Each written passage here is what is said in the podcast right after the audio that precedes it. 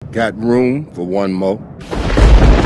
You came across me so many times, yet you never saw me. You just go, and you don't look back. She'll kill anything that moves. Everyone you love will be dead, and destroy everyone you care about. Today is a day for truth. Filmske repulzije. Everybody's gone out of their mind. Htjela sam biti, jeste gledali Vinil možda? Jesmo gledali? Vinil. Gledala sam igre 3 minute. Ajde, stvarno, šta ti tako loše bilo? Pa ne, nisam... uhvatio sam 3 minute. I bila baš jedna scena koja je bila... Aha, baš kad su prikazili na HT1? Ne, na HBO. Aha, dobro. Ne mislio sam da jesu nešto slučajno. Uvjerljiva sam. Kako dobro lažeš. Daš kako se producirima priča, uopće ne zna da li uopće te mislim napisala ja. Ali scena je bila tipična skorsezijevska.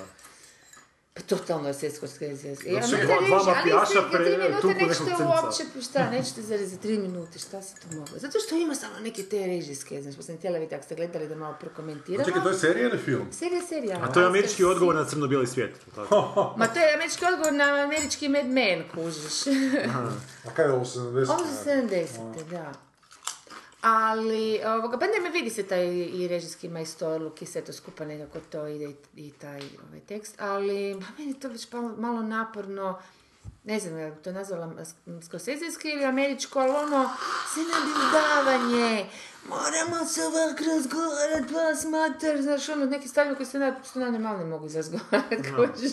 Ali ovako fornije zvuči. Ali to onda traje, ne znam, ovaj njemu, znaš one spike, ja se tebi hoću poentirati da, ne znam, neću ovaj čaj. E, onda krenem i tako sad, pazi, traje valjda 5 minuta scena, uopće ne pretjerujem jako dugo, ono, jesi li ti, ne znam, znao da u Kini to i to sa čajem rade, pa šta ti misliš, zašto bi ja onda, zašto su male ručice to brale, popile čaj, mislim, zato kažem, ne, hvala, ne bi čaj kužio, ne zajedno. Ali moraš minutažu popuniti seriju. Ali to mora dobiti nabrijano, s nekim ono prijetnjama, s nekim ovaj, znaš, onda ti svako toga kažeš, ne, da, znaš, odgovaraš na debilna pitanja koje su retoričke, tako. Uglavnom, to me malo iziritiralo u tekstu, ali onako taj glavni glumac mi je okej i...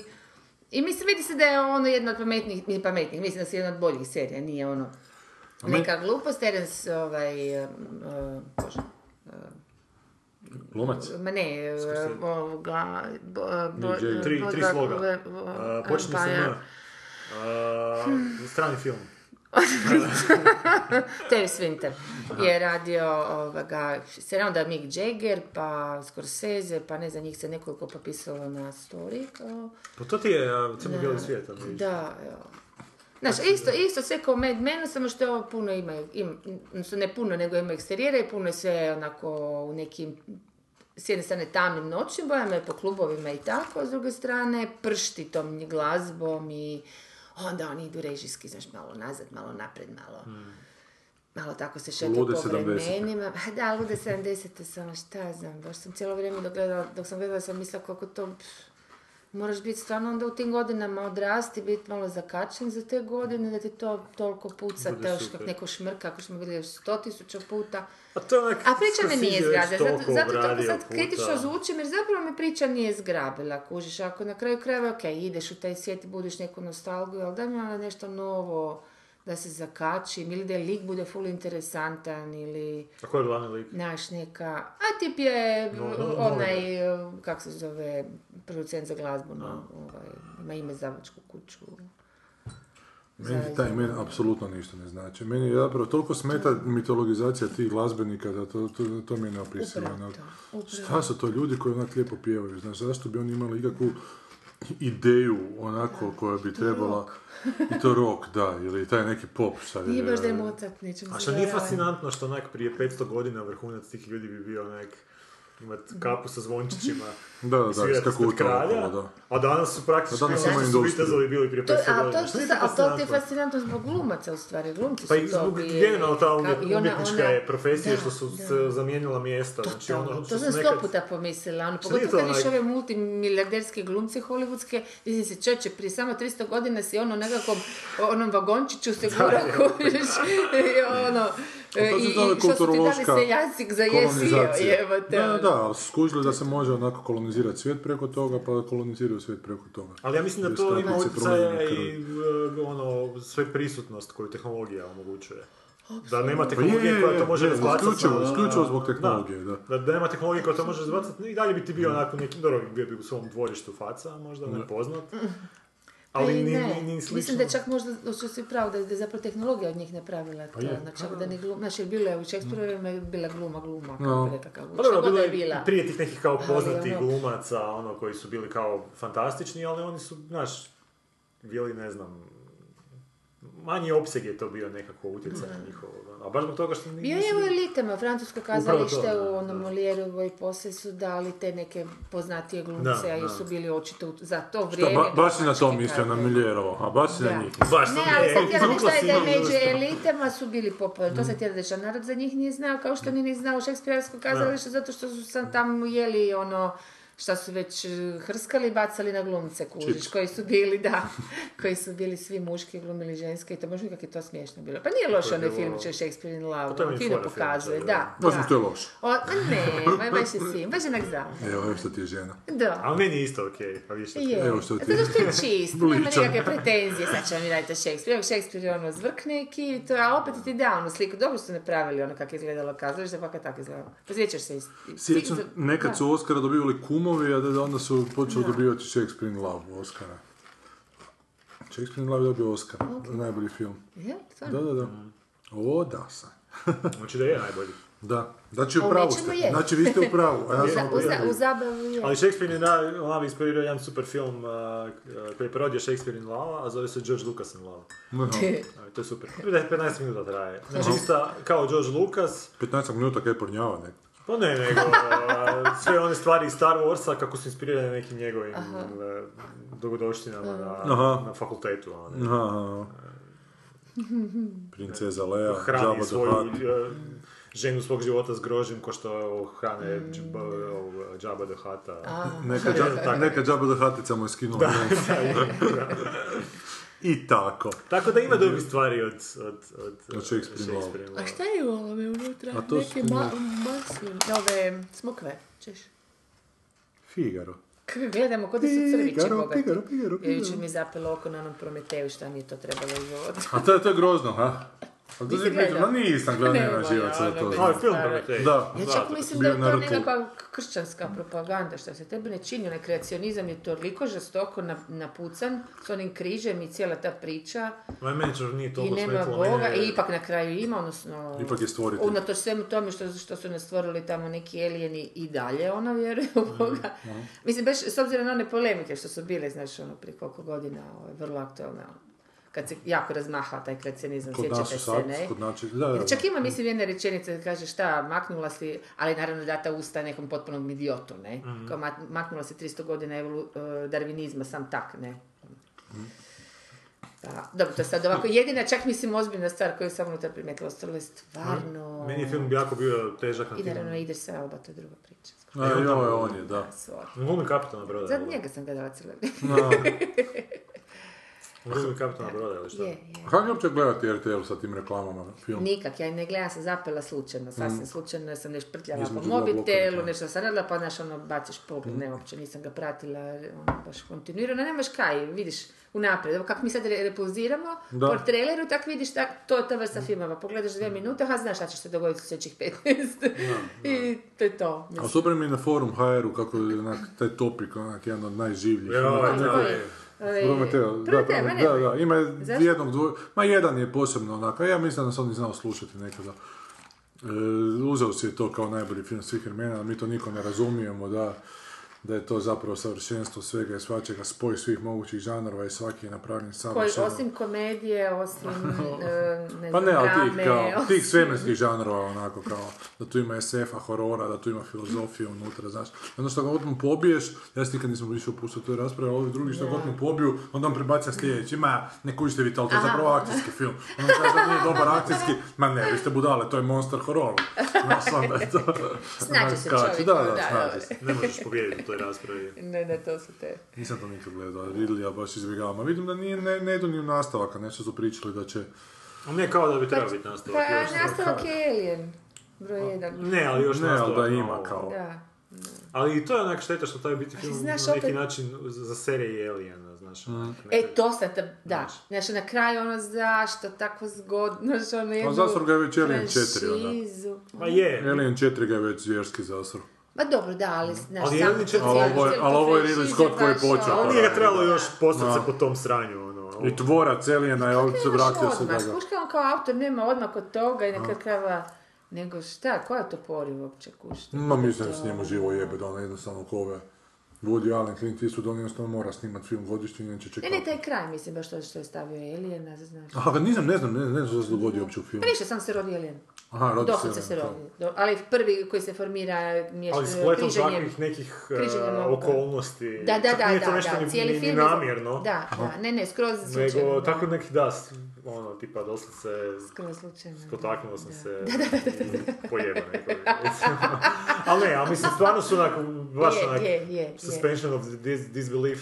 Mislim, nevjerojatno je... Pa dobro, to je kaos u svemiru koji... No, nije to na taj način kaos. Pa zapravo, ovo to nije loše izvedeno, mislim, kako on slučaj nas to sam... Znaš, ono ne... Meni to... Cijeli taj film, dobro, on je uvjeren kako je to odličan film, pa onda kao normalno da će se kao prethoditi, jel? Kao... Ali kad gledaš onak Alien prvi dio i kad pogledaš taj Prometheus, to kod da nije u istom... Nije, u istom svemiru. Znaš, u istom svemiru, da. Da, znači ono, ovaj prvi je skoro ima taj neki dokumentaristički pristup. Znaš ono, kak bi fakat bilo kad bi bilo ono. Mm-hmm. Jer baš ima taj neki ono, i razgovori su onak neskriptirani, zapravo ne znam jel su bili takvi, ali tako su onak nekak... Dojam se steče, ta neka sporost, ta neka ono, ulašti se sve. I onda jebati taj Prometheus koji je onak totalno onak tipičan blockbuster, onaj... Samo vizualno ušminkan, onako beskreno vjerovatno, ali ima toga ništa. Plakat baš ono koji... Mislim da smo ga mi tu repozirali svoje vremena. Pa vjerovatno jesmo. Nismo Prometheus, ne. Jer još sam ja još pisao recenziju za Filmonauta, tad još nismo snimali. Pa nismo. Da, imam godina. Opa, ti imaš recenziju Prometheusa. Da, ali ne sjećam se. Čekaj, što sam ga popljuvao. Toliko je loš film da se ne sjećaš i svoje recenzije. Ne, uopće ne sjećam. Sjećam se samo one glupe scene koja je fakat bila glupa, ono, kad dva znanstvenika zalutaju u nekim tunelima i nađu neko vanzemaljsko stvorenje, znači dva biologa i onda ga jedan ide taknut.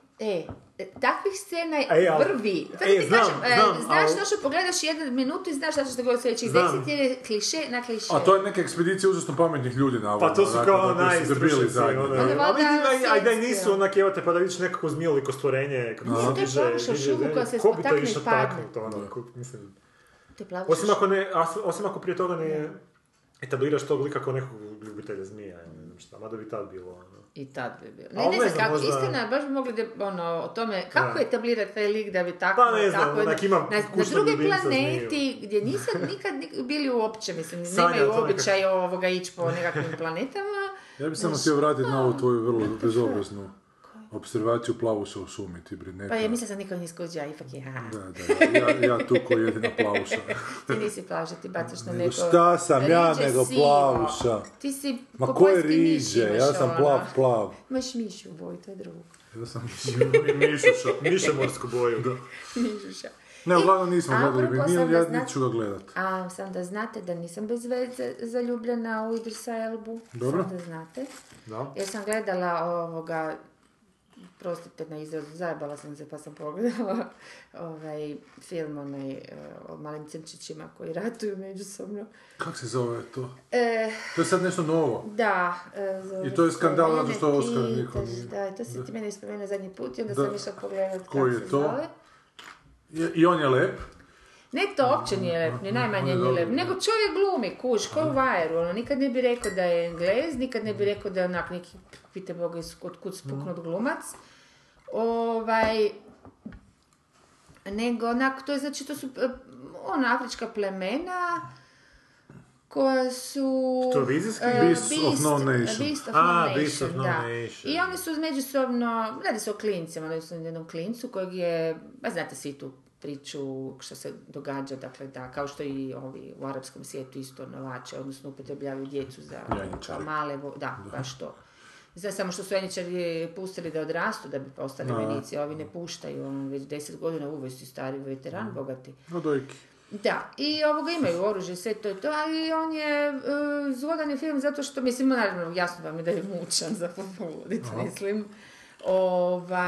Prvo super počinje, to je jedan od rijetkih primjera dobrog početka filma, pogotovo za ovakvu temu, jer sam gledala već na tu, taj stil, znaš, ono, brutalnih životnih drama, svjetskih, ne znam, političkih, bla, bla, ba, znaš šta, ono, sa DiCapriom je bilo baš o taj onaj Dijamant krvi, kako je tako, nešto. Znaš, to su sve takva vrsta filmova koja, pogotovo ako znaš o čem se radi, je početak obično isto tako bude i malo težak i uvlačite u taj set i to. A ovo je skroz drugčije, ide iz pristupa, ajmo upoznat tog klinca koji je onak sve što taj svijet nije, onak pun je mašte, pun je zebancije, mali radi spačkice kad god se sjetna, ali onako na lijep način, baš je užasno maštovit. Pun života, smijeha, ali na jedan lijep, ono, prirodan način, obiteljski način, ne ono, američki oktroirano, ajmo se sad smijati, nego naš pol onak spontano i onda te zbiljate zgrabi, uđeš u to i imaš dojam, ono, stvari, prvo ti se valjda nametne kako su se te podile na rase i opće sve blesavo, jer kad imaš obitelj, ona je takva, ovakva, ali naš ono, i svi smo mi tu negdje isti, tako da ti vrlo brzo ta identifikacija nekakva s klincem, i opće s cijelom tom situacijom i onda krene sranje. Onda si ti sad već s njim i puno je drugčije. I zapravo bolje, da. Ali isto tako lijepo završava, iako je happy end, ali onako dobar happy end. A ovaj Idris Elba glumi tog glavnog komandanta koji ima naprosto jednu tih devizija. Mislim, oni cijelo vrijeme naravno govore o kojim se ta tamo, ali najsmiješnije, znaš, svi koriste te kratice PLM, NFL, znaš, je vojska ta, MDB je, znaš, ima ih 20, ima ih 200 i uopće ni planta kužiš ko je, da. I onda se oni kao nešto međusobno boriti, ali naravno nije to poanta. I on je super, on je zbilja i taj jezik, taj neki napad. Oni kao svi govore engleski, ali s opravdanjem da su su ta razna plemena po papirče. Znaš, ko bi sad uzeli, ne znam, selo iz Međimurja, neki tamo zabito selo Bodusko iz, ne znam, Brača i onda ih sve, i ne znam, sad još koje, i spojili u nekakvu, naravno da se ne bi baš razumijeli, kuše ga bi morali zabrati kuš neki ono srednji jezik. Kajkavski nešto kužiš, da to se kuže. Isto tako te engleske, tako da oni govore neki pidgin English, onako afrički nešto, da, onako. I svako toliko ponove jednu riječ 2 puta, jer valjda na vlastitom jeziku, tom nekom govoru imaju good, znaš, ne kaže good thing, nego good thing. Butros. Da. Inače, rip. Da, ali on je odlično, mislim, on je stvarno glumac, znaš, jer glumi negativca koji je uvjeren u to što radi i ja još je malo sik, neću sad ljudima pokvariti ako će ko gledat, neka pogledaju, treba pogledati takve filmove. I našem. I što mi se posebno svidjelo, zbilja vidiš Mislim da je Netflix produkcija. Mislim, to je ipak ono suvremeno vrijeme, sad, danas, jel? A ta plemena i ta vojska, mislim, da, koji kod nas kako je bilo ratu, su imali oružje i sve to i svakakve vrste. Znaš, imaš onih istovremeno koji, evo, vidiš na slici tu, ono, hodaju, nemam pojma, obučeni, neki kao maskirne američke, hlače, majice i to, a imaš onda onako odmah pored njega frajera koji ima samo onako tu jednu mašticu oko struka, dupe golo žešće kojiš. Ako šta ima napred, isto jako upitno. Ne u tuljcu onom, znaš ja znaju. Ne, nego na glavi ima ovakvu perjanicu. Tako da ga se vidi potpuno suprotno s logikama rata, onak s mjeseca je. Znači nosi 2 puške, samo jedna bolje opasana. Jako dobro. To je biti parafraza. Sad sam se ispričao, ne morate ne gledati film, ali u principu baš izgleda. Samo zbog toga ste trebali pogledati, zbog te 2 modna detalja su predstavljene. Da, evo, i sladak je mali, jako dobro se to oni igraju. Evo viš, kuš, to je vojnik, pa nemaš bilivit, evo te kuš, isto vremeno s ovim. I to je, onda dobiješ, a bez nametanja da se radi o tome. Samo ti tako vizualno tim detaljima dana znanje da su tu u pitanju užasno veliki broj nekakvih različitih plemena koja pita Boga zašto se bora, zato što mora biti pokaže na početku da uđu u selo i razjebu sve, cijelo selo i ovi, aj niš, ili ćeš ići se da pridružiti nekome, dobro, malo su zapravo uzeli. Ali ili ćeš, šta, mislim, bježati cijelo. Što je ovo što ima Tanjurić ovdje na ušnici? Da, to je malilo. Uho, ja mislim da su to žene, ne, to su žene samo imali u tom plemenu. Ovdje Tanjure, što misliš? Ti si seksistički raspoložena danas. Zašto bi samo žene to imali? Pa to zato što je tako antropološka činjenica, čovječe. Da, ali danas je 21. stoljeće, Sanja, sozvuči se s time da bi muškarac mogli imati tanjuru u ustima. Ispričavam se. Da, svim Afrikancima. Nazadno su. Trebali bi staviti, trebali bi uvesti u Zagrebu da stave neke ljude tanjure u usta. Tako da malo manje...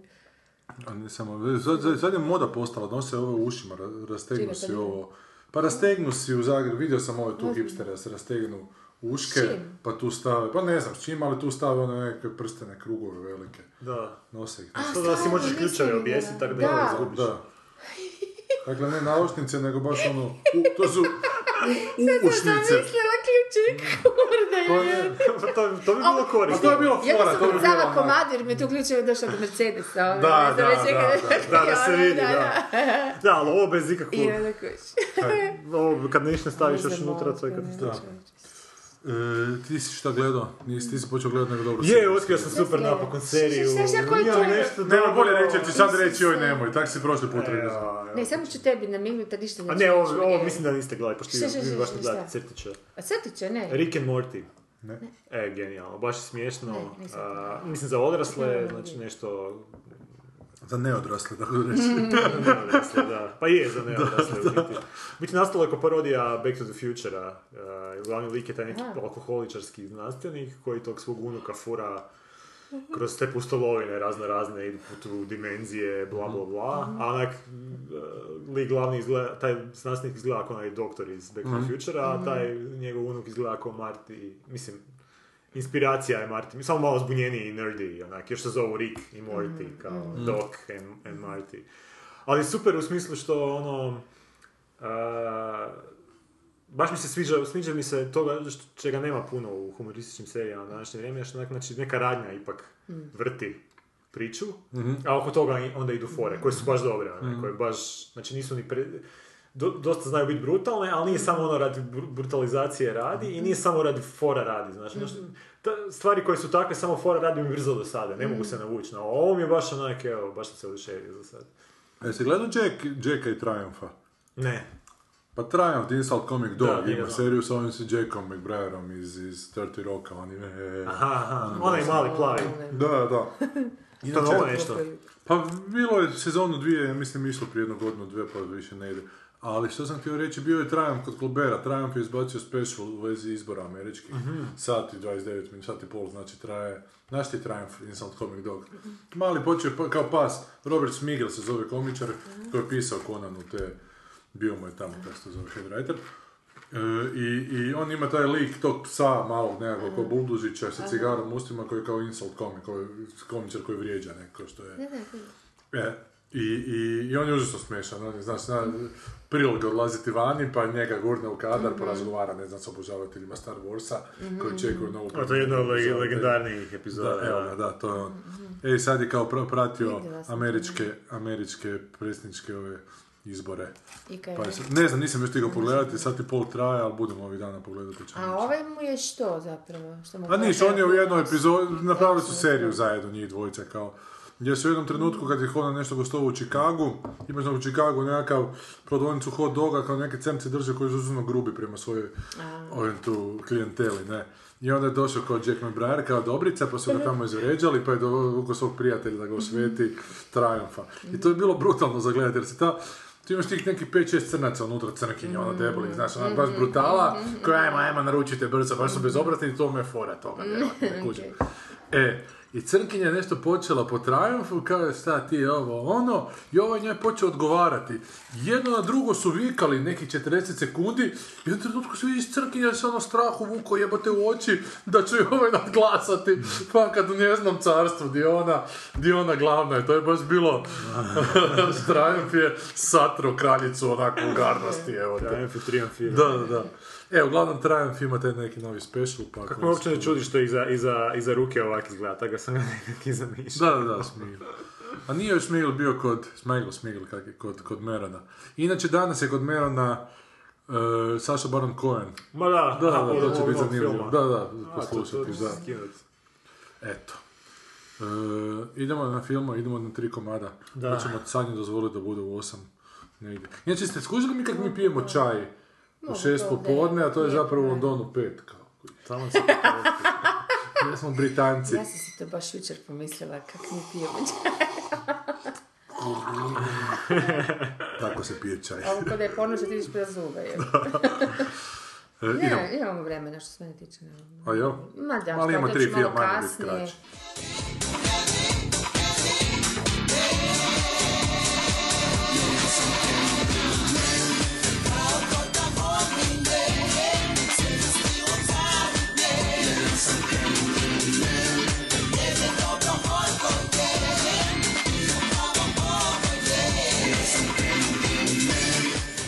Lalo nije tako. Zoolander broj 2. Da. A ti nisi gledala jedinicu, Sanja? Nisam ni ja sam neki dan prvi put počeo gledati. Ali sam prekinuo jer to baš nije nešto, pa sam odlučio nastaviti sam drugi put. Po skrivečke jednak ispod popolna se gleda na ovom da... Pa ne, nego nije mi se dalo... Nije mi se dalo onda s njom da mi jednak ne narušava atmosferu, pa ću to onda radije sam završiti. Ono se treba poslati da pere suđe i ti nastavi gledati. Mislim, vi si fakat ne znaš sa ženama razgovarati. Ne da mi se... Sanja, suđe pred. Suđe. Ovo je prestrašno. Ovo je rijetko prestrašno. Zoolander. Ali nije, ali čekaj. Ne, ovo što sam vidjela i pretpostavljamo ono što je prvi dio, ali mislim stvarno. Ne, ali ovo ti je kao zajebancija. Prvi dio je bio namjerno onako... Ovo je zajebancija na zajebanciju. Zajebancija na zajebanciju i to je... Onak nije zajebancija. Nije smiješno. Pa je, ali to ti je više meta malo spika onako što je skupa bilo. Znaš, to je meta neka zajebancija. Meta zajebancija. Da. Znači sljedeći vred meta Zoolander. Ne znam, meni je jedinica koliko se sjećam tad bila dobra, ali nisam sigurno da bi mi danas bila dobra. Mislim da sam bio u nekom drugom mindframe-u tad kad sam je gledao. Koliko to staro prvi dio? Pa ne znam, ima tu još... 2000-ta, ravno. Aha, ne pite zbog njegovog mentalnog slopa. Pa mozak se razvija do 24, ti si sad ima 24. Da, dakle sad sam u regresu. Ne možeš se izvlačiti. Ne, nego sad sam preglup za to. Evo, ja sam baš, znači, pogledao sam prvih 40 minuta filma i bile su mi 2 super fore. Ona kad ga njegovi friendovi modeli izvuku kao Vanda ga izliječe od nekakve depresivne epizode, pa idu točiti gorivo na pumpi, pa onda spontano se počne oni zafrkavati oko toga auta i onda u jednom trenutku se počnu zaljevati sa ovim mlazom benzina. To mi je bilo nekako smiješno. Ili kad dođe svojim roditeljima, odnosno svoji braći, a pa zato što je to tak neki kontrast od onoga. Pa je, ali to ti je upravo... Ali to je sigurno pameti koja je bila prije toga. Ali ima ti to razlog, zato što muškarci kao vole gledati tak ženski kak se zaljevaju. Znači, to je jako seksi kad se mlade manekenkice zaljevaju. A uopće postavka da je Ben Stiller najljepši muškarac na svijetu. Da, to je okej, to je. I on ti ima svoj nekakav prelijepi pogled kad se ovako napravi, to se zove blue steel. I on na kraju napravi novi pogled koji je još ljepši, koji se zove magnum, koji je ovakav. Isti, identičan, znaš.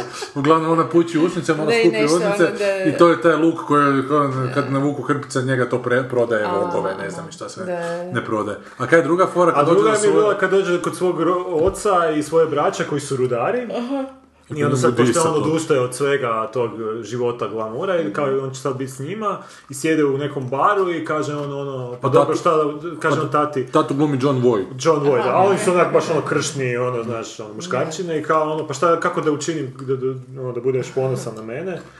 I u tom trenutku počne na televizoru jedna od njegovih reklama gdje je on obučen u sirenu i pliva ispod vode i ne znam, reklamira neki proizvod.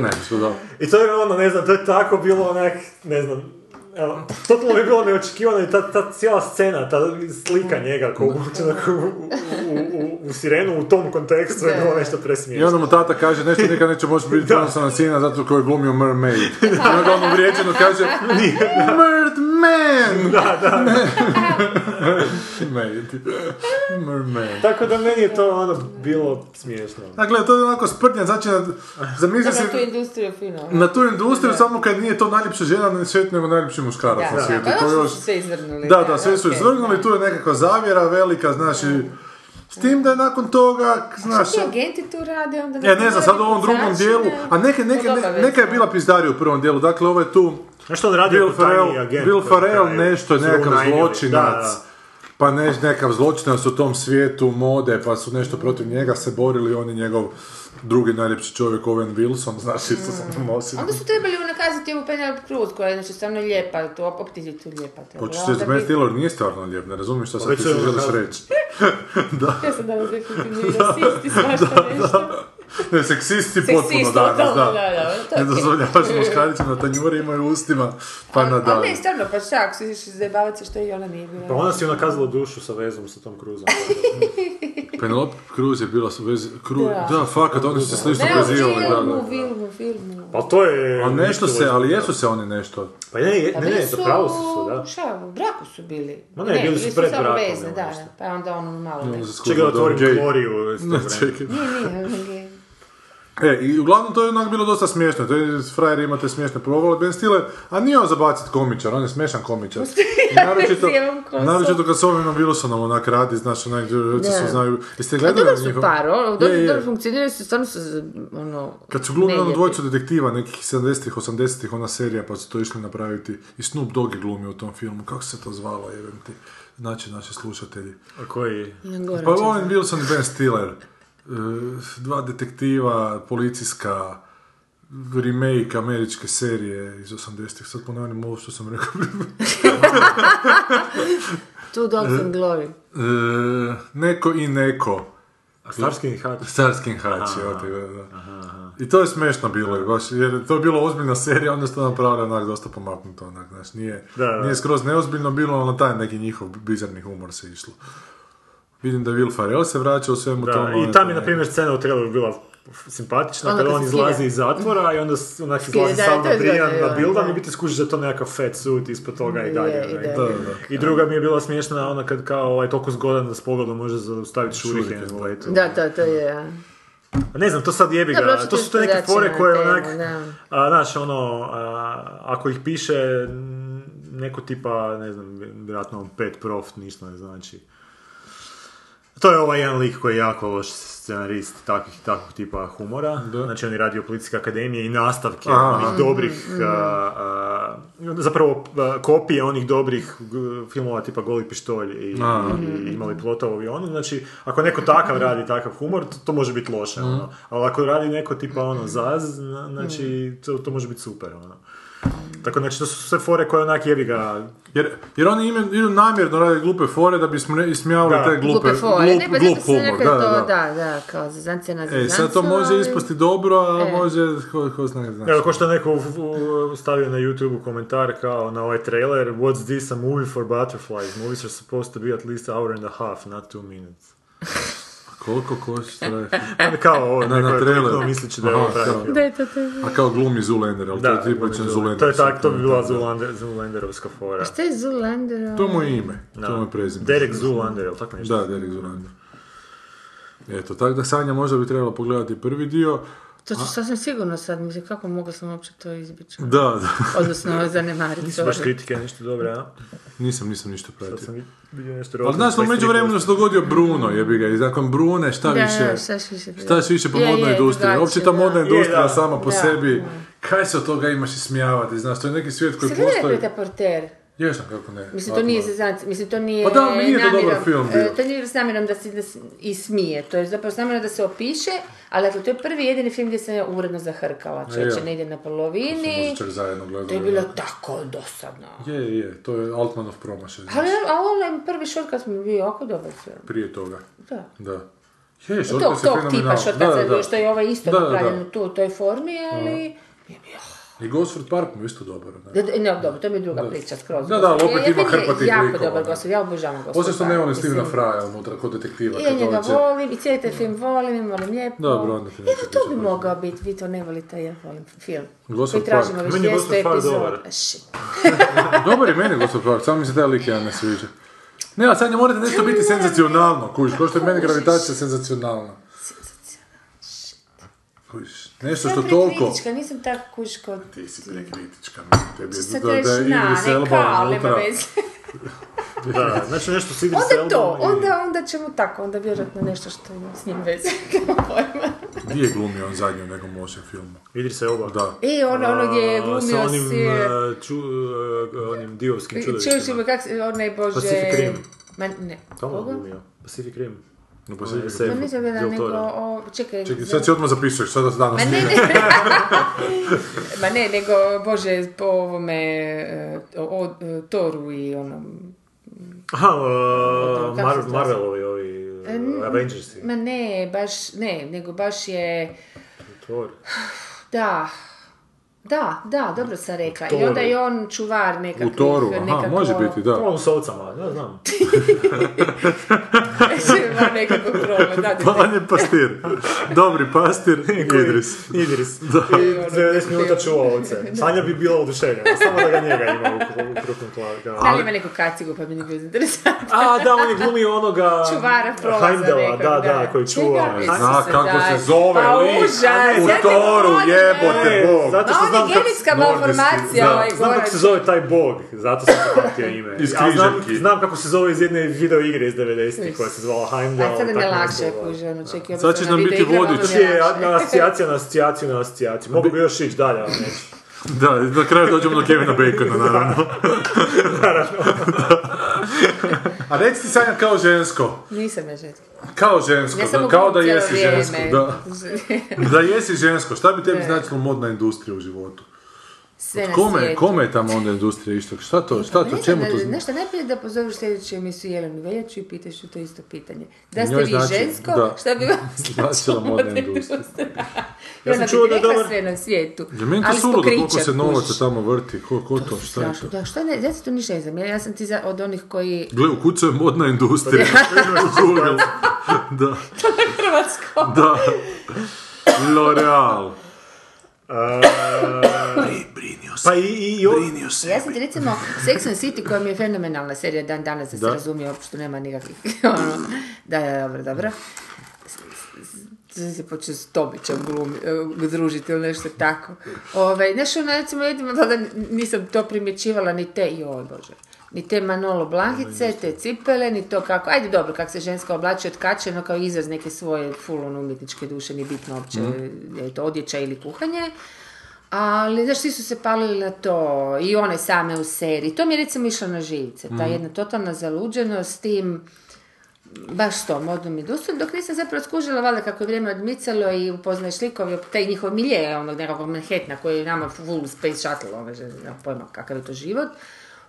Da je to zapravo da, neka i vrsta zabave i dobro ono biti viđen, u biti stvarati neke, znaš kako kod nas vi idete po premijerama filmskim kazalištima pa tu stječeš neke ono, viđen si pa ne bili komunicirao pitne boga posebno i kako s nekim, tako i one tu po tom nekakvim tim modnim revijama i znam da je bila jedna meni iritantna epizoda gdje ona zapravo ima manekenka, ali to je napravljeno takav show oko toga da ono to bude, kao da je to stvarno postignuće života, to me malo iritiralo, ali to je takav svijet, ne znam, ni sama nisam proniknuti zapravo, osim toga što ona recimo sama na taj način izražava svoju osobnost, tako neki new age fora, znaš, ona ne postoji više u modi neke regule. Neka si morao, ne znam, boja torbice i boja cipele morala biti ista. Da si bio izvan modnog nekog, znaš, džira.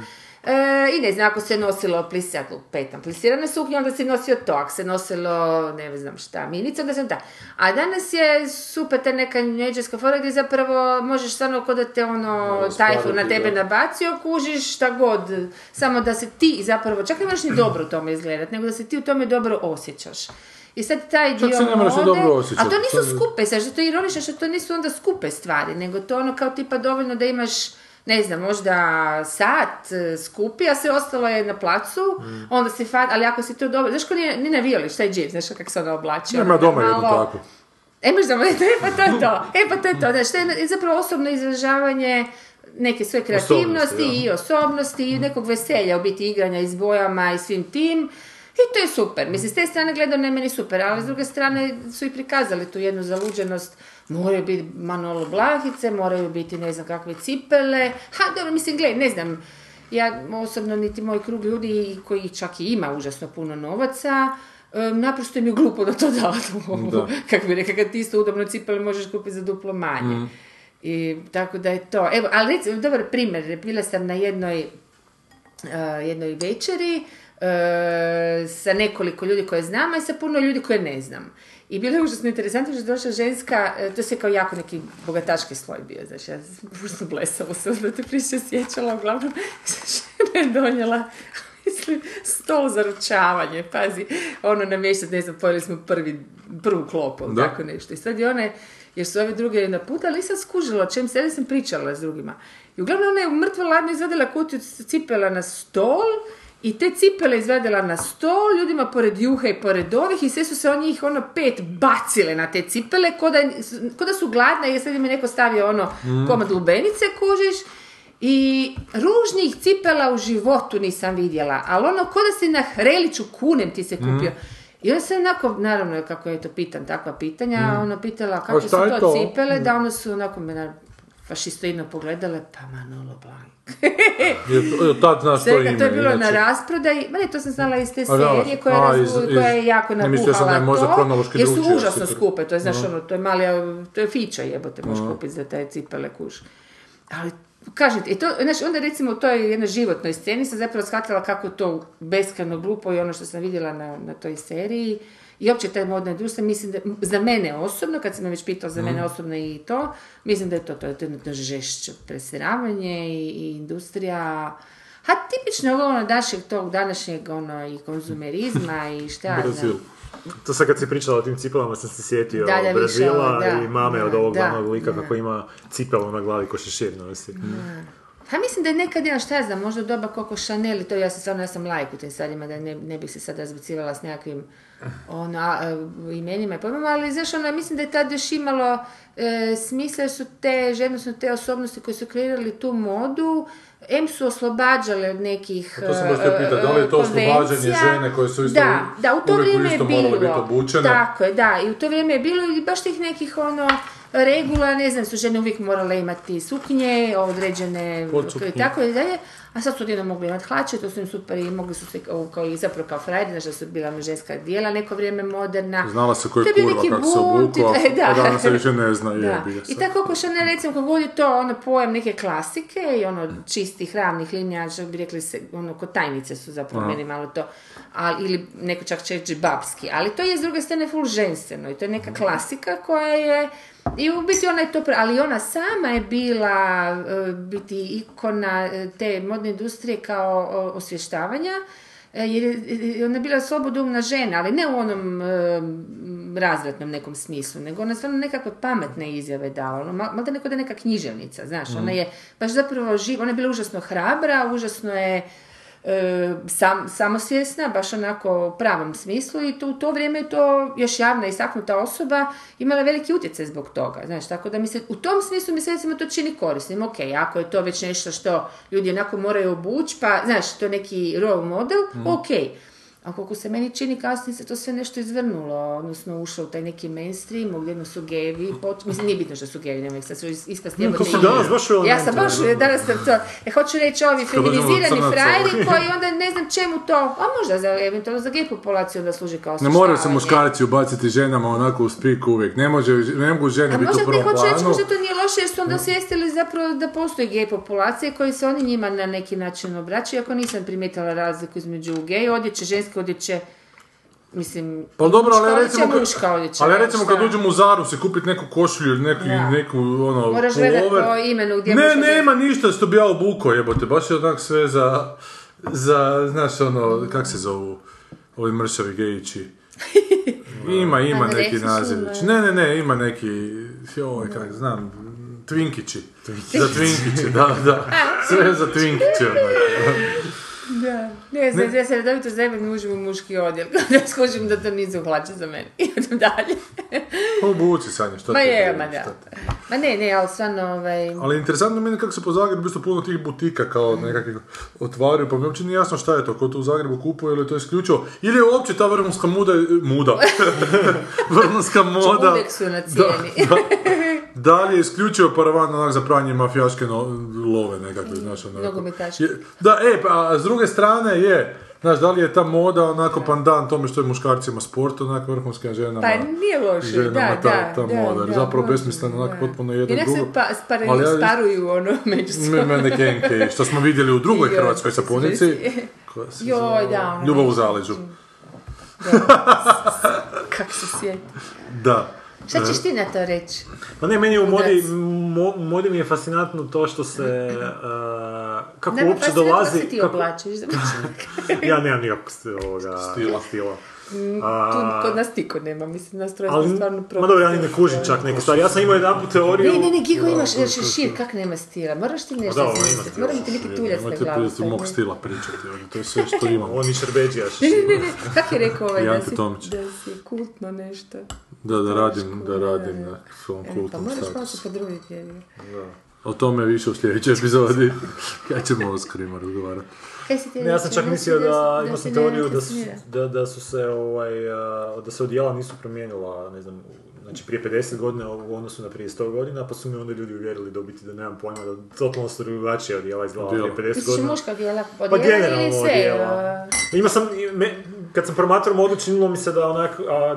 Misliš odjeća ili odjela baš? Odjelo neko. Da dođem na neki sastanak obučen kao u 50-ima, da ne bi toliko odskakao. I oni su imali šira ramena, kako ne, baš se vidi oni filmovima ovima stari muški. A znam, moment je to. Više slojeva je bilo nekada. Možda više džepova za maramice. I za satove. Ali ono što mi je fascinantno u modnoj industriji je to nekakva... taj neki konsenzus koji se stvori oko nečega što će biti u modi. Da, aha. Kako se to stvori? Znaš ono, jer u nekim drugim stvarima nije to tako. Uvijek ima neko ko nešto vodi, ko nešto gura. Ovdje nekak... To ne, amorfno postane. Ja sam već dobila, duše, stvarno iz malo je izvora, onaj, kak se zove film sa Glenn Close, onaj neka zlikica. Aha, 101 Dalmatinac. Ali da, dobro. Ne, zašto kaj mislim, radi to Vogue, šta ja znam, ona je... Drag nosi pragu, ne, to je Meryl Streep. A Meryl Streep? Mislim da je Meryl Streep. Rekao si Glenn Close, ali može biti da je Glenn Close. Ne, u Devu raspravljaju Meryl Streep, ja mislim. Meryl Streep, točno, imaš pravo, Meryl Streep. Ma jedne i druge su mi dobro glumica, pa se nekako se zbavljala. Dobro, i to, mislim, ako je to iole točno... Sve su te dobre glumice iste. Da, ako je to iole točno, mislim da je, jer je po stvarnoj osobi rađeno, da je to zbilja ono brutala malo žešća. Da, Meryl Streep je. Ona je osoba koja kroji zapravo, koja određuje i to stvarno jedna, ona nam cijelu korporaciju ispod sebe. Ja sam čitala o njoj, o toj osobi po kojoj su radili to, dakle u povijest, odnosno... Znači ona je stvorila recimo hipstere, jer ono hipster je nekakav taj fashion sense koji se... Da, upravo tako, ona točno doslovce određuje koja marama od svoje, vjerojatno žena ima neku viziju zašto. Tako da sam baš po tome, onda, biti kad sam se išla informirati ili to zbilja stvarna osoba, jer se izkarikirano djeluje žestoko, u stvari je. To je tako plitko i besmisleno. Da, ali to je plitko i besmisleno, zato su si oni, i meni je to super, jedino dobro u tom filmu mi je što pokazuje koliko ta plitkoća je besmislena, što ti kažeš, su oni podigli na razinu... Boga, ono jednog muško-ženskog nije bitno, Boga koji to određuje tu pličinu, kužiš i ljudi ona ostaje bez posla zbog toga, ne znam, kroje si egzistencije, ova jedna se unesrećila tam da vršila u bolnici, bez veze. Ali to mislim isto fenomenalno, ti ljudi ostaju bez posla, ali pazi u Americi, kad ostaneš bez posla u Americi nije da ne možeš se više zaposliti, jebi ga, znaš, to se neka lažna sad dvojba stvara. Neko hoće ići kao karijere. Znam, ali kako su uspjeli carstvo iz toga sagraditi, ako tu ne radiš, nisi ništa. Zato što je lova, zato što je ipak i putovanja, znaš i malo kad dođeš skužiš, ono okej, lijepo, ona ide okolo. Kad se gleda, ko u sapunicama, Gigo, isto kad sam radila u Fremantle, onda misliš joj ko je debil. Ma vraga debil, imaju užasno veliku lovu i putuju po svijetu kad god im padne na pamet, ono, stalno rade neke derneke okolo, po 3-4 dana, raznim mjestima, pa kako ne bi volio taj život?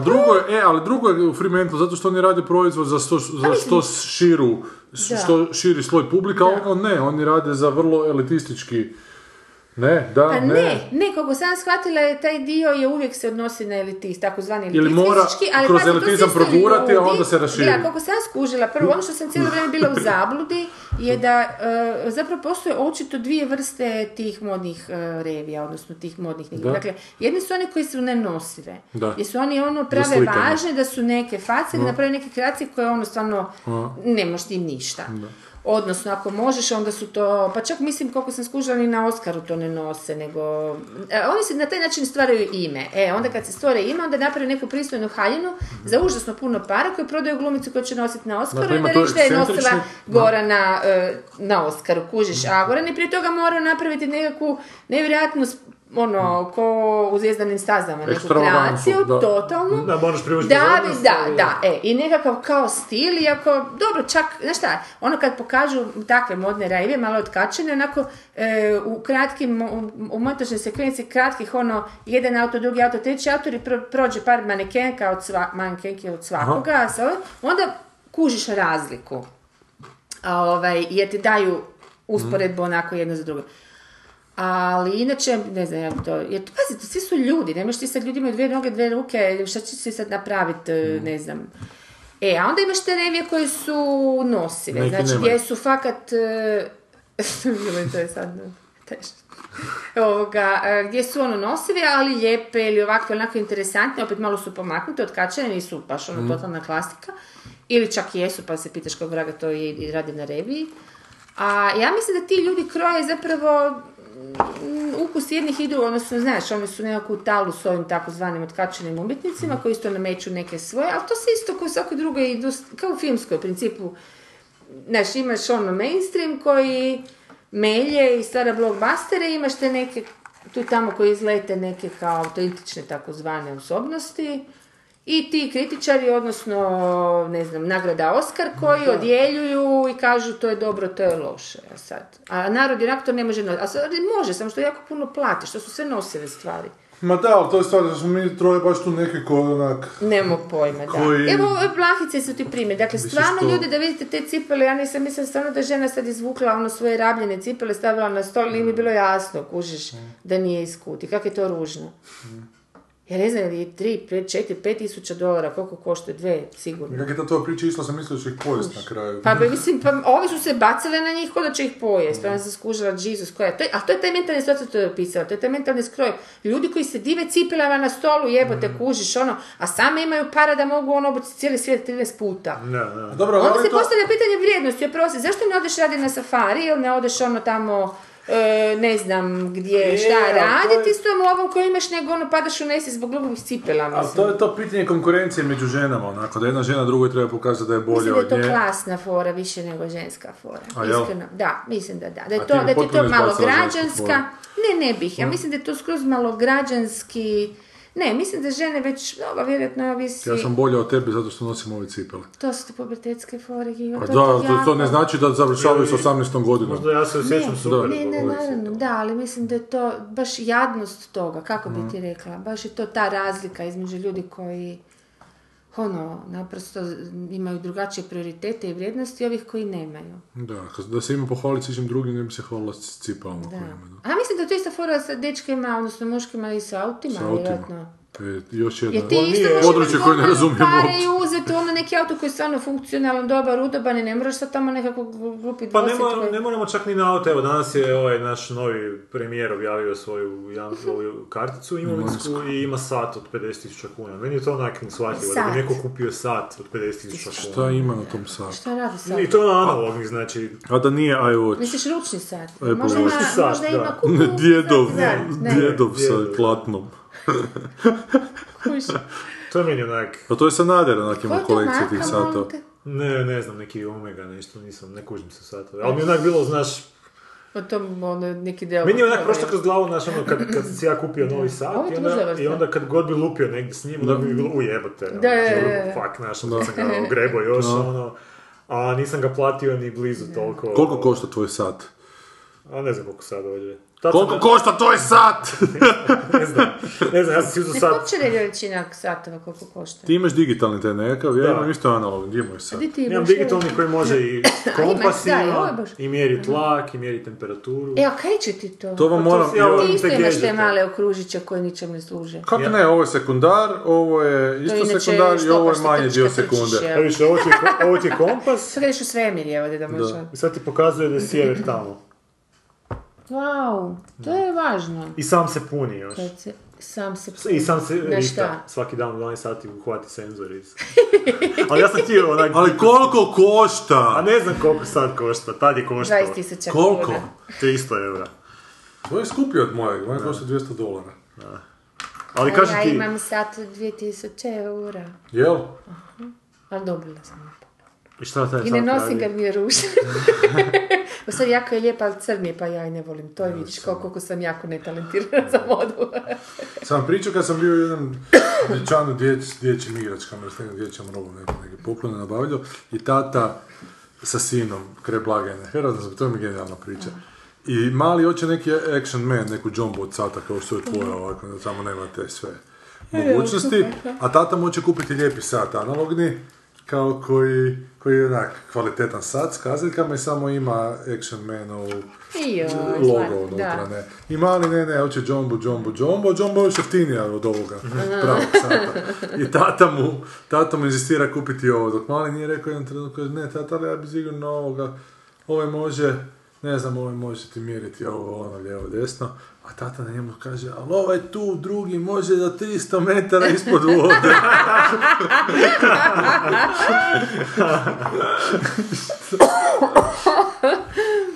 Da. Inače, by the way, ta legenda na satovima, 100 m i 300 m, to u biti nisu metri ispod vode, nego je to nekakva razred otpornosti na vodu, to je više... Tih 300 mno je više nekih, ne znam, 10 metara ili tako nešto. To taj tata nije znao. A šta je tahimetar? To nikad ne znam. Tahimetar. Tahimetre. Pa to mjeriš prisutnost Franje Tahija. Pa to koliko je Mađarona ovaj poklon? Koliko Mađarona ima oko tebe? Tahimetar. To uvijek te neke brojkice tu sa strane što nikad ne znam čemu služe. Dakle, dragi slušatelji, oprostite. Ako znate što je tahimetar, bit će nam drago da nam to objasnite. Mislim, mogli bi sami progubati. Možda mjeriti tahimetar. A više ova ti slika tu, kaj to? To su South Parkovci na dodjeli Oscara. Da, evo, što ti baš dobra fotka, odnosno primjer, šta je moda u Americi. Što je to? Oni se tako, to ljudi oblačati, evo modno... Ne, oni su išli zajebavati. A to hoću reći, da ti moda, ovi su očito ispartirali, ali to je fully istinito, mislim. Pa da, to je totalno. Dobro, razgovaramo o modi, ovako je epizoda prije Oscara, kad će opet biti crveni tepih na kojem će se ovako komentirati kao šta je. Ali ste ti tipične iskaze, ono je najbanalniji današnje te neke ispraznosti u tim slovima koji jesu tome skloni. Ali i oko toga zavrtiti lovu i svi smo kao žrtve te industrije biti, evo ovdje tu ima nešto. Svi smo bili fascinirani plavom ili bijelom haljinom. Da, ja sam bio vjeren da je plava i crna, ispalo da je bila i zlatna. Ja meni od početka bila i zlatna. Kako to vidiš? Tebi ti si propustila to. Ne, nisam, to smo već komentirali, jedno ponavljamo se već žešće. Sanja, ko će se sjećati? Vidiš da se sjećamo, znači, da pratimo modu. Da, pa to ti verujem. I ja znam isto jednu super modnu kreaciju, a to je, evo, svi si možete upisati Bjork i Swan. I to je onako meni vrhunac. A to čak modne, i nije. Modne, ali izgleda ako te začica na ledu, one imaju te takve košiš. Što nije, ono zlatno ušla u labu da ko Leonardo DiCaprio konja. Ali taj labud kak je oko njenog vrata zabačen. To je baš onak... I prekrivaju desnu dojku. Jebeš ti haljinu iz koje ne ispadne sisa. Da. A bilo bi fora da Leonardo DiCaprio dođe... Ispadne sisa. Ne, nego dođe na dodjelu Oscara u konja obučen. Ovako. Zašto u konja? Pa obuko se u konja u Reverentu. Aha, obuko se u konja u Reverentu. Kao spava, uvuko se u konja. Ne, uvuko se, da se izgleda priživi. To je Luke Skywalker u banku. Ba teba to stari. To je onaj koji pije devinu pišalinu, isto se uvlači u mrtve deve. Kak se zove? Bir, onaj, ber, neki. On je tip koji preživljava u pustinji. Aha! Ne mogu sjetiti kak se zove. Da, ali znaš na kog mislim. Milan Bandić. Rekli smo sve što smo imali modi, samo bi primijetio da smo sad na početku pitali što ti misliš o modi, ma šta ja znam, ono nije prestala priča, 20 minuta. Ja sam pokušala samo spasiti ovo, već se potpuno modno ne osješteni. Sljedeći put ćemo autima. Ajmo na sljedeći film, koji je potpuno drugačiji od ovoga. Baš me zanima što će biti.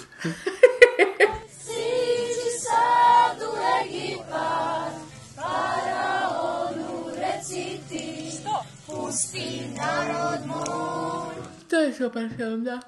Bogovi su planeti, ja mi znam film. Znači, dobar to film. Kako mali sam ga gledao jedno 5 puta i svaki put sam umirao od smijena. Taj film je tako jedan šarman. Ona scena, aj, to umirem svaki put, znam da to še. To je jedan rijetak slavnika koji mi je onaj fantastičan. I to ubrzavanje na nekim dijelovima. I taj neki amaterizam čak u nekim scenama. To je neki afrički film. Pa je neki južnoafrički, da. Ali ta ideja s Coca-Cola mi. Znam kad sam ga prvi put gledala da sam stvarno odvalila. Ja sam isto smijel. U studentskom centru. Nisam. Ja mislim da smo u studijenskom centru to gledali. A neki otek. Ne, a mislim, ti si ga možda u kinoteci gledali. Ja znam da sam gledala kad se prikazio u to vrijeme. Pa to vrijeme, da. U kinoteci? 100% bio u studijenskom centru. Da, ne znam, pita, ne znam. Ti najveći hitovi su nekad bili u studijenskom centru. A ne u Gustoši. Nekad ne gledali to kino, moram preći. Bogovi Egipta. Dakle, što reći o ovom traileru koji smo sad pogledali? Pa najbolje će reći sadržaj filma. Običnog smrtnika, heroja Beka, koji glumi Brenton Twillem.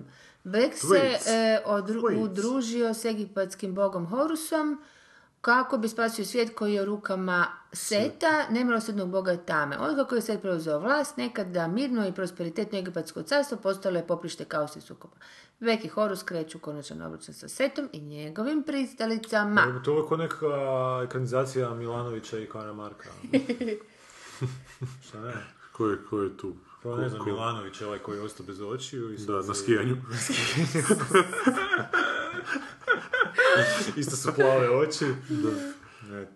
Ali meni ti ono izgleda da ovaj film snimljen isključivo zato što je Ridley Scott snimao tam nešto s piramidama, ono šta je snimao nedavno. Snimao je ovoga Mojsija. Aha, pa je ostalo kao scenografije i rekvizite, pa ajmo sad to potrošiti. Ostalo je materijal, pa ćemo sačitaš malo. Da, pa zašto? Jasučić od ovoga. Upravo to, možda čak i ista, ono, isti studio, ajmo sad. Ali kak se vidi taj CGI, to čak nije ni CGI, ako da su... Da, baš je loš CGI. Ima i green screenova tih pozadina. To, baš ono... I ne znam. Je li to kompjuterska igrica koja je postala film? Ne, to čak nije ni kompjuterska igrica, to je prethodnica kompjuterske igrice koja je postala. Ne, to ti kad ti studio će, ko je to? To ti kad ti Lionsgate dođe... A šta je Lionsgate? Kad Lionsgate dođe i kaže, gle, Disney ima Marvel, ajmo mi nešto sad napraviti, ali da ne moramo nikom plaćati, i ajmo lijepo u public domain. A šta sam nedavno sad tu sa Herkulom probali, jel? Da su dva studija izbacila. Da, to smo mi komentirali, da je bilo Herkula kao pričite godine. Da, jedan je bio The Rock, a drugi je bio ne znam koga radio. Da, neki... Nisu Grci prošli, pa idemo na Egipćane. Možda Egipćani prođu. Kako su onaj o grčkim... Bogovima, Clash of the Titans, onaj remake. To je recimo slično tome, ali ne, mislim sam više na onaj kao se furao na art, ali uopće nije bio 100 nekih... Ona je od Nikija Vilova. 100 u naslovima 100. Aha, 300. 300, dobro, to je Frank Miller, to je strip. To je strip. Da, to je... Mislim, po film je nastao po stripu. Da. A strip je nastao po pripovici broj 1 iz drugog stripa. Da, to ti je baš strip bio, onda čak nastavak dobio 300-tice, dobio još jedan. Da, to zvuči, ali mislim to mi je onako baš... Dobro, to je onako bilo namjerno hiperstiliziran, zato što je pratio taj strip. U biti strip je korišten kao storyboard. Zato, više sam mislila da je on stiliziran zato što je htio, baš da se zapravo time malo i miće od ovih ovakvih videoigrica. Sin City varijanta. A ne, okej. Jer sama radnja totalno bez veze, mislim, baš nema ništa pretjerano, osim nasilja. Sparta! Da, to. Ali mi je zapravo bilo okej, ta se uzala, sad sam tamo skroz razočarala. Dobro.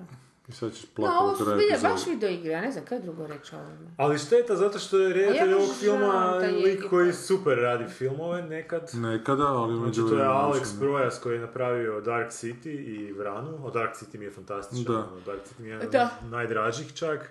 Ali nakon toga... Nakon toga Garage Day isto nisam gledala. 4 godine. I, Robot je bio meh, Knowing je bio tak, tak. Kak je bio meh? Nije li to bilo preloše? Pa ne, ne sjećam ga se iskreno. Možda i je bilo preloše. Ali ne sjećam se da sam bio nešto sad pretjerano. Aha, I, Robot, ja sam to pomiješao sa I'm Legend. Ne, to je... A isti glumac, za kak sam uspio sam pomiješati, I Legend, da, fakultijem, da. I Legend i Will Smith, mora biti, čim je I u naslovu, znaš da je Will Smithu. Kada kaži nije u Steve Jobsu, da. A taj Knowing je bio nešto iznenađujuće crn, to je neka kataklizma se dogodi, zemlja eksplodira. To je film da završi na kraju totalno ono anti-hollywoodski, znači ono, cijeli se svijet uništi, ono, i to dvoje djece biti spasi, i furaju na neki drugi planet, ili tako nešto, da bi završili opet ljudsku rasu. Tako da je onak s te strane... A gledao? A znaš šta, ne sjećam se da li sam ga gledao ili sam to nekako pričitao. Sanjao je. Ili sam pisao tu priču. A mi nije mi baš ostao... Richard Gere unutra ili Nicolas Cage? Nicolas Cage. Da, ali nije mi ostao u sjećanju ako sam ga gledao. A žanr je šta? SF baš. Kako nisam čula za to? On je dobio nekako predskazanje da će se doći do uništenja i koja se na kraju dogodi. On u biti počne kužiti da ta neka djevojčica je neke brojeve napisala koje u biti predskazuju sve te katastrofe. S tim da zadnja je katastrofa ta ultimativna koja će kao ništa cijeli svijet. A na kraju se tu još svašta izdogađa da bi se to kao nekako završilo u nekakvu cijelinu logičku. I ko ih odvede? Pa vanzemaljci kao su tu ti koji su biti slali te poruke i tako nešto to bilo. Ne, da li se vidi, to sam zapravo htjela pitati. Ali film je onak... Da li imaš tu vanzemaljce ili ih uopće nema, sam dođu na kraju od Furej? Pa cijelo vrijeme se pojavljuju te nekakva bića koja nešto prate njega ili tako nešto, znači sugerira se da je nekakva sila tu, ali ne kužiš da su vanzemanjci dobro. Ništa to nema, jako nema za vanzemanjaca u filmu gotovo. Ali ima ih na kraju. Ma nije, tko će čekat kraju. Ali čak i film takav je onak totalno, a nije čak, ovo što gledam za radio je ono. Aha, jer vidim nije 7 godina od toga. 190, nije loše. Ali film je onako dovoljno drugačiji da... Kako god da je ispod, nije baš sad bio ono, tipično onak neinventivno smeće, hollywoodsko. A ovo god za vižbi baš izgleda tako. Ovo za alimentaciju rađe. Ne, ovo ništa drugo ne može biti nego smeće, mislim. Ali, znaš što mi još smeta? Dobro, to sad čak u Egiptu ima rezona i nije da je frajer koji bježi od mraka, ali te bitke velike koje se po danu događaju su mi sve više počeli smetati u filmu. Jer sam jednakav ono... luksofob, se tako reklo. Pa ne, ali ti veliki obračuni. Danas smo gledali ovog Deadpoola, Forspan, nedavno, pa isto taj neki obračun između njega i dvoje njegovih prijatelja, pa s druge strane negativaca, usred bijela dana se događa. Znam da se Avengersi zadnji obračun događa usred bijela dana, prvi dio. Jer sam ja onak snob zato što mi to smeta, ili ne znam zašto mislim da bi se obračun trebao po noći događati. Zašto si navikao zadnjih filmova? Točno podne, na primjer. Da. Ali nekak mi to imate... Što nije on razbio taj tabu? Pa ne, ali dobro, točno podne. Pa nije, ali dobro, bilo je u westernu i podavnju sukoba. Ali ne, govorim ovi tu baš ti veliki klešovi nekakve, te velike borbe. Borbe, da. Kužiš da se pripremiti. Da, dobe na večer, da. Ali ne, zapravo su u prošlosti tukli podavno. Ali su u prošlosti u zoru napadali onako. Da, ali bilo je danjeg svjetla. Ali mislim da to više bilo zbog specijalnih efekata u filmovima.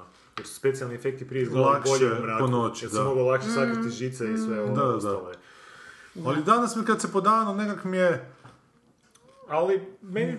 Ne, mi smeta da ljudi ometaju u poslu, znaš. Nema magije. Ako se po noći, da, nema magije. Ako se po noći pa ljudi spavaju pa se spuštaju podrume, nekak mi je normalno. Što je zapravo totalno logično, kriminali po noću, ne? Da, kriminali po noći, točno, da. Mater Petelić peče najbolje. A misliš? Ma znam. Da ti kažem da mislim da je on negdje rekao da je u podne da je razbio to, da se baš...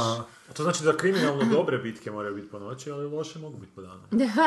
Pa dobro, ovdje ima rezon, jer to je Egipat, pa je sve sunce, ono, pa se sve ovih događa po danu, tamo nema noći, dok ne dođe 7 godina noći, ili kako je već bilo sjeveno, dok ne dođe ovih...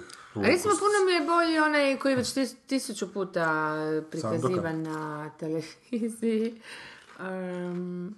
Mumija.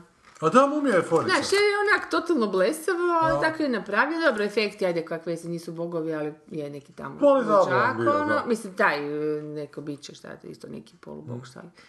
Znaš, ali ovo mi se čini baš užasno pretenciozno, čovječe.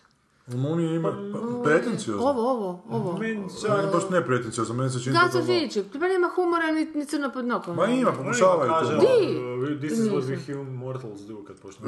Ma ja mislim, se stvarno nakloni. Ne, to je mišljeno kao humor. Ma nije mišljeno kao humor. To je bio one-liner. Je, Sanjica, to ti je humor. To je pokušaj humora, ali imaju namjeru da budu smiješni. Dobro, ono isto nisu sad, ne znam kako je briljantne fore u Mumiji, ali ipak ima šarma, ono više šarma nego duhovitost u stvari, ne? Ali dok onog jednoga ljigavca nekakvog, taj Mumija počne padati, pa mu se ovaj obraća na raznim jezicima. Ali križevi, ono mi je super. Ono mu se na kao na idišu, na židovskom obraća, language of the slaves. E, to je bilo super, da. To mi je bilo super. Znači, kad sam prvi put gledala, da sam mislila, na šta će sad reagirati, na kojeg, znaš, jer je to onda opredjeljenje filma, znaš, ono kad je rekao lekče sve zna ovo smije. I dobro, mada to isto kad je drugi dio, ono je previše svega bilo opet u drugom dijelu. A vidiš, ti imaš onda soft spot za toga, ja mislim, Steven Somersa. Ja mislim da je on radio Ivan Helsing, tebi je Ivan Helsing. A, jesam mi je zabavan bio, da. Mislim da je on to radio. Zašto nije petio zvost? Da. Ne petio ovo. Ne petio ovo. Ne petio ovo. Ne petio ovo je tako. Možda nije udar. Nepretenciozno.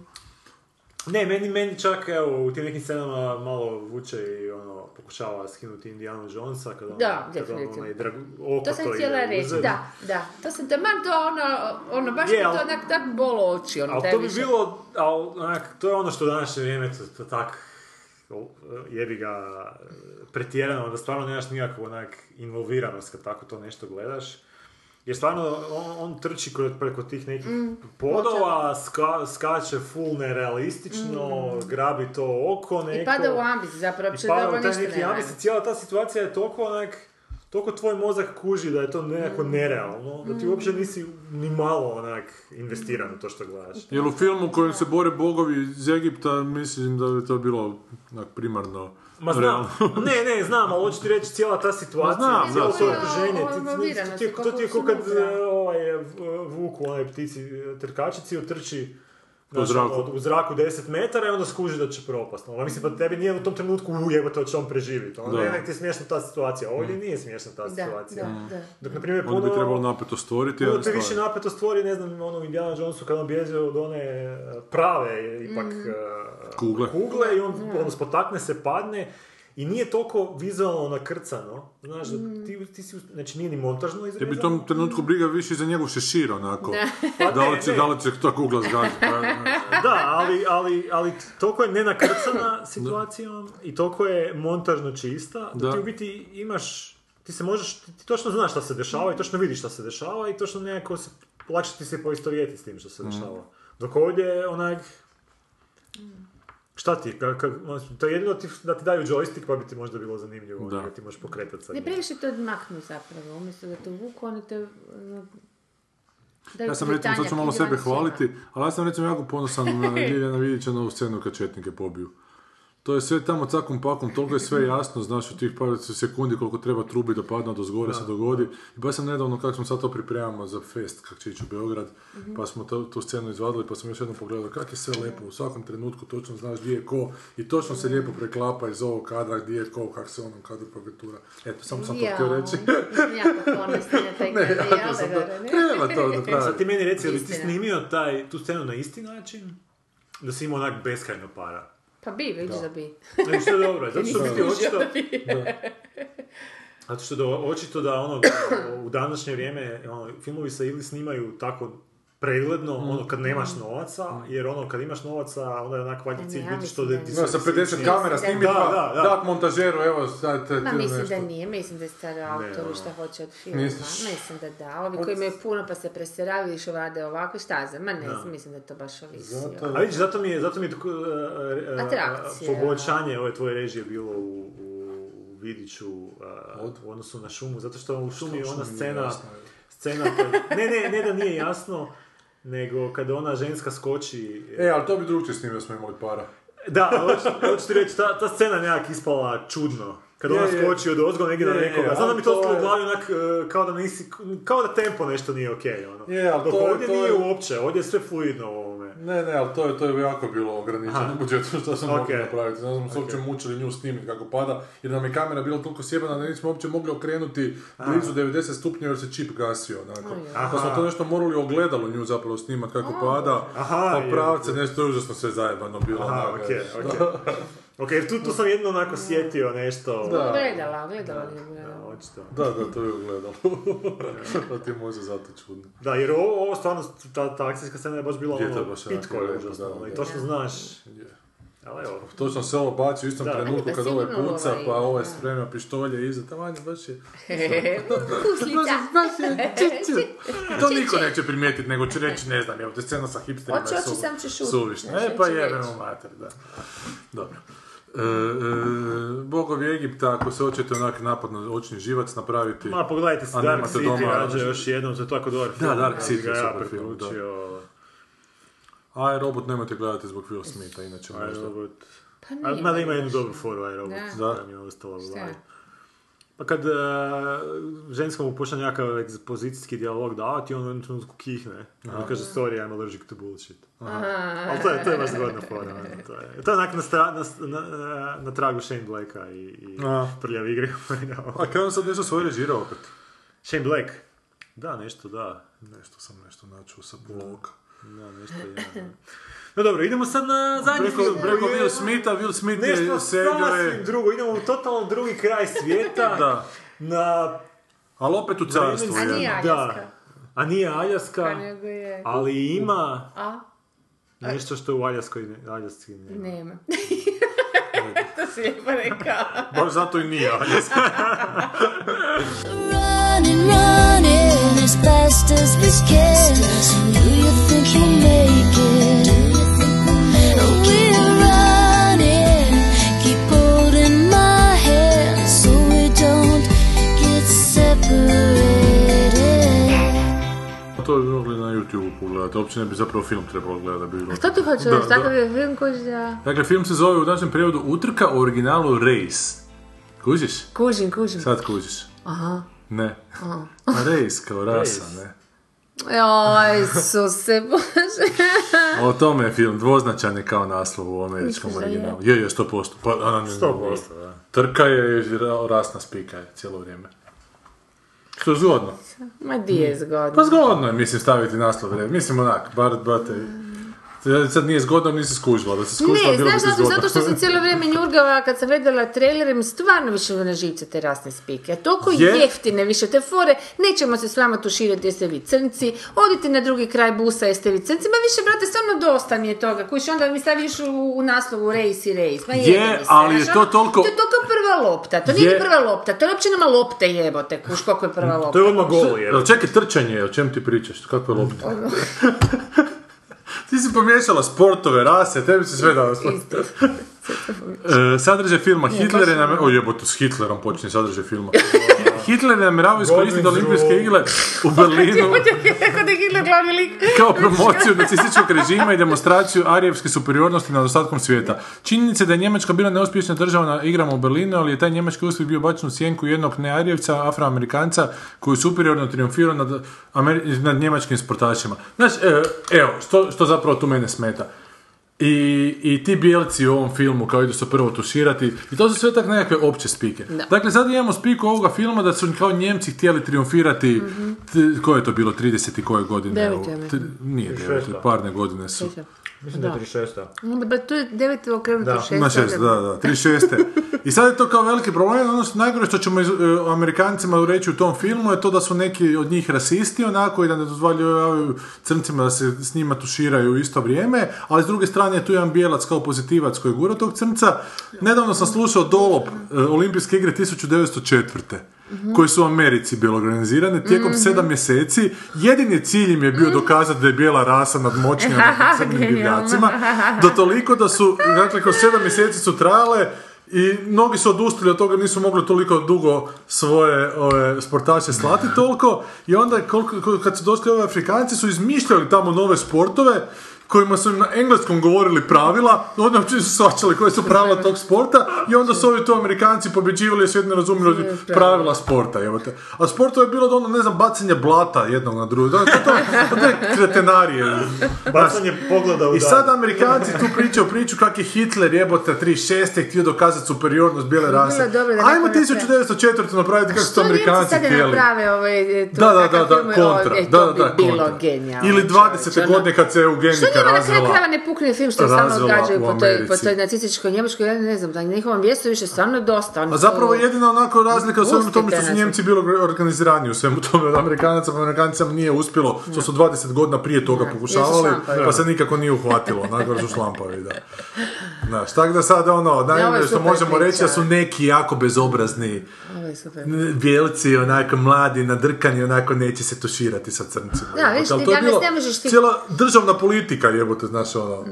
Ne, znaš, kuška, meni to onda, znaš, baš ono, zato što je Amerika tak danas ogromna i, odnosno, ne ogromna, nego uticajna, mislim, niko živ se ne usude napraviti takav film. Ništa, nije na film protiv Amerike, kužiš ono, pa je, meni je već malo dosta. Ili ako je film, onda je to je film 10 godina rob, ili 12 godina rob.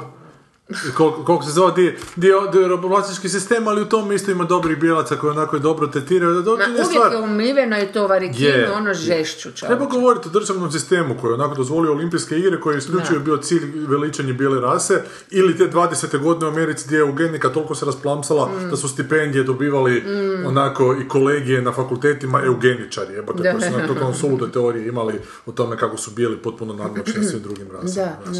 To je tema jebate, jebeš ovo. Hitler, to znamo, da, Jesse Owens je pobjedio na olimpijadi, Vava je da, on je crni brzo trči, to što je opet onak rasizam u jednu crku, a crnci brzo trče. Da. I to je zapravo jedino onako u čemu mogu, onak da imaju bolje mišiće od bijelca, ajde to ćemo im priznati, znaš, pa ajmo snimiti film o tome. Ali ipak je naš profesor... Ma čak i to nego ono, zato što ima nekakav ritam kao tom, to je valjda jedino što im još dan danas priznaju. Pa ritam, ne trčanje, nego uopće, glazbeni to. Da. Bilo je fora da su ga trenirali za utrku tako da su mu prije trčanja u džepove stavljali ukradene stvari iz dućana. Da. Ili puštali mu lava da se sjeća kao u Africi. Kod ona. Ne znam, meni je iziritirao Trailer beskreno. Više od sva ova 3 filma da on baš jako iziritirao jer opet je tako strašno napuhan i tako reklama za Ameriku. Užas, baš mu to nervira. Ja za to... Kako su nadvladali taj rasizam u Americi, kao znaš. Da, kao su ga nadvladali. Ali zapravo, opet kažem, preko pametnih bijelaca koji su znali prepoznati u crncima. Nešto bijelo. Zapravo ih iskoristiti da pobjede do svoje... A šteta što nisu nazvali film Amazing Race. To Amazing Race, da. Amazing Race, pa Amazing Race, pa Amazing Race, pa... Da, Amazing Race, da. Race Grace, ne. Imala bi 4-5 slojeva naslova, ovako, samo 2. Amazing Rose Race. Ali dobro, cijenim onak pokušaj i mislim da je to zapravo najpametnije u ovom filmu. Pa da, to je taj... Što je Race i Race, onak. Ne mogu vjerovati da vam je to super. Da, ali da je dobar film, to bi mi bilo još bolje, znaš, ovako, na ovo tu sam... Meni je stvarno to toliko prva lopta da mi baš onogdje... Da je nisam ni skužila. Upravo. Da mi je mozak odbio to kao mogućnost. Upravo, to mi se čak. A vidiš što je radio lik koji je radio The Life and Death of Peter Sellers, to sam gledao čak. Nisam to znao da to je film. Ali to je televizijski film, nije li bio? I Californications i nešto, dakle to neke te televizijski reate. Očito prvi... Shameless. Ali američki. Američki Shameless, aha. To se ne računa. Aha, dobro. I onda sam sad dobio priliku da se sa Race-om... Lost in Space je radio.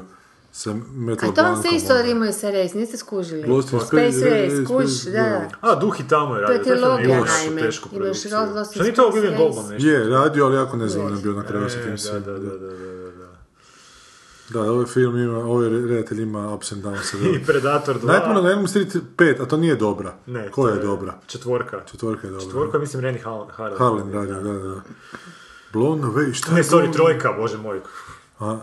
Trojka, ne četvorka. Blown Away je oni Irci nekakvi... Joj, sa Tommy Lee Jones i Jeff Bridges, da, s teroristima. Mada tu ima jedna zgodna scenica u tom filmu u Blown Away, dakle Jeff Bridges i Tommy Lee Jones, ratnik Ire, neki su sukob došli i onda ima jedna scena gdje se sumnja da je njemu postavio u kuću nekakvu bombu i onda kako žena ide po kući i kako pali stvari gdje bi sve moglo biti, pa ti pokazuje onako detalj svakog tog plinskog, ne, te struje, onako svaki put misle da će uključiti, sad će grunut, ali ne gruni.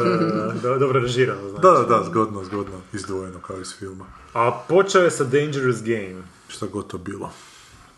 Znači, to je lik koji je onak fakat imao sinusoidu karijere, recimo. Ima upolu sinusoide karijere. Upolu, da. Californication pilot epizoda je. 24 je radio, actually. Da, to je kao pohvalno što. A šta je Traffic radio? Miniseriju. Aha, miniseriju Traffic. I Under Suspicion. Ali viš kako nisu isto izbacili u Oskarovskoj sezoni, zaključili su da ovi filmovi koji izađu nakon Oskarovske sezone... Da, nisu bili baš toliko dobri. Očito su ih ciljali za Oskarovsku sezonu, ali su zaključili da im se ne isplati bacati pare. Da, mixed reviews nije baš neki... Ali isto tako braća Coen, imam očito da su onako isto radili za ovaj Hail Caesar. Prošli put smo govorili za Oskara, pa su onda odustali na kraju. Moguće, da. Nisu ga kandidirali. Pa nije, sad su ga izbacili van. Da, nisu ga za Božića, tu je jako blizu, to sve skupa.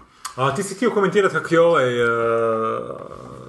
nešto ona alternativna verzija Amerike gdje ovaj Lindbergh postaje predsjednik. Pa da, sad sam pročitao tu knjigu od Billa Brysona, 1927. baš jedno ljeto u Americi. Od Tom Lindberghu koji je prvi preletio Atlantski ocean, pa kako je bio američki heroj, do drugog svjetskog rata kad je imao jako čudne onako...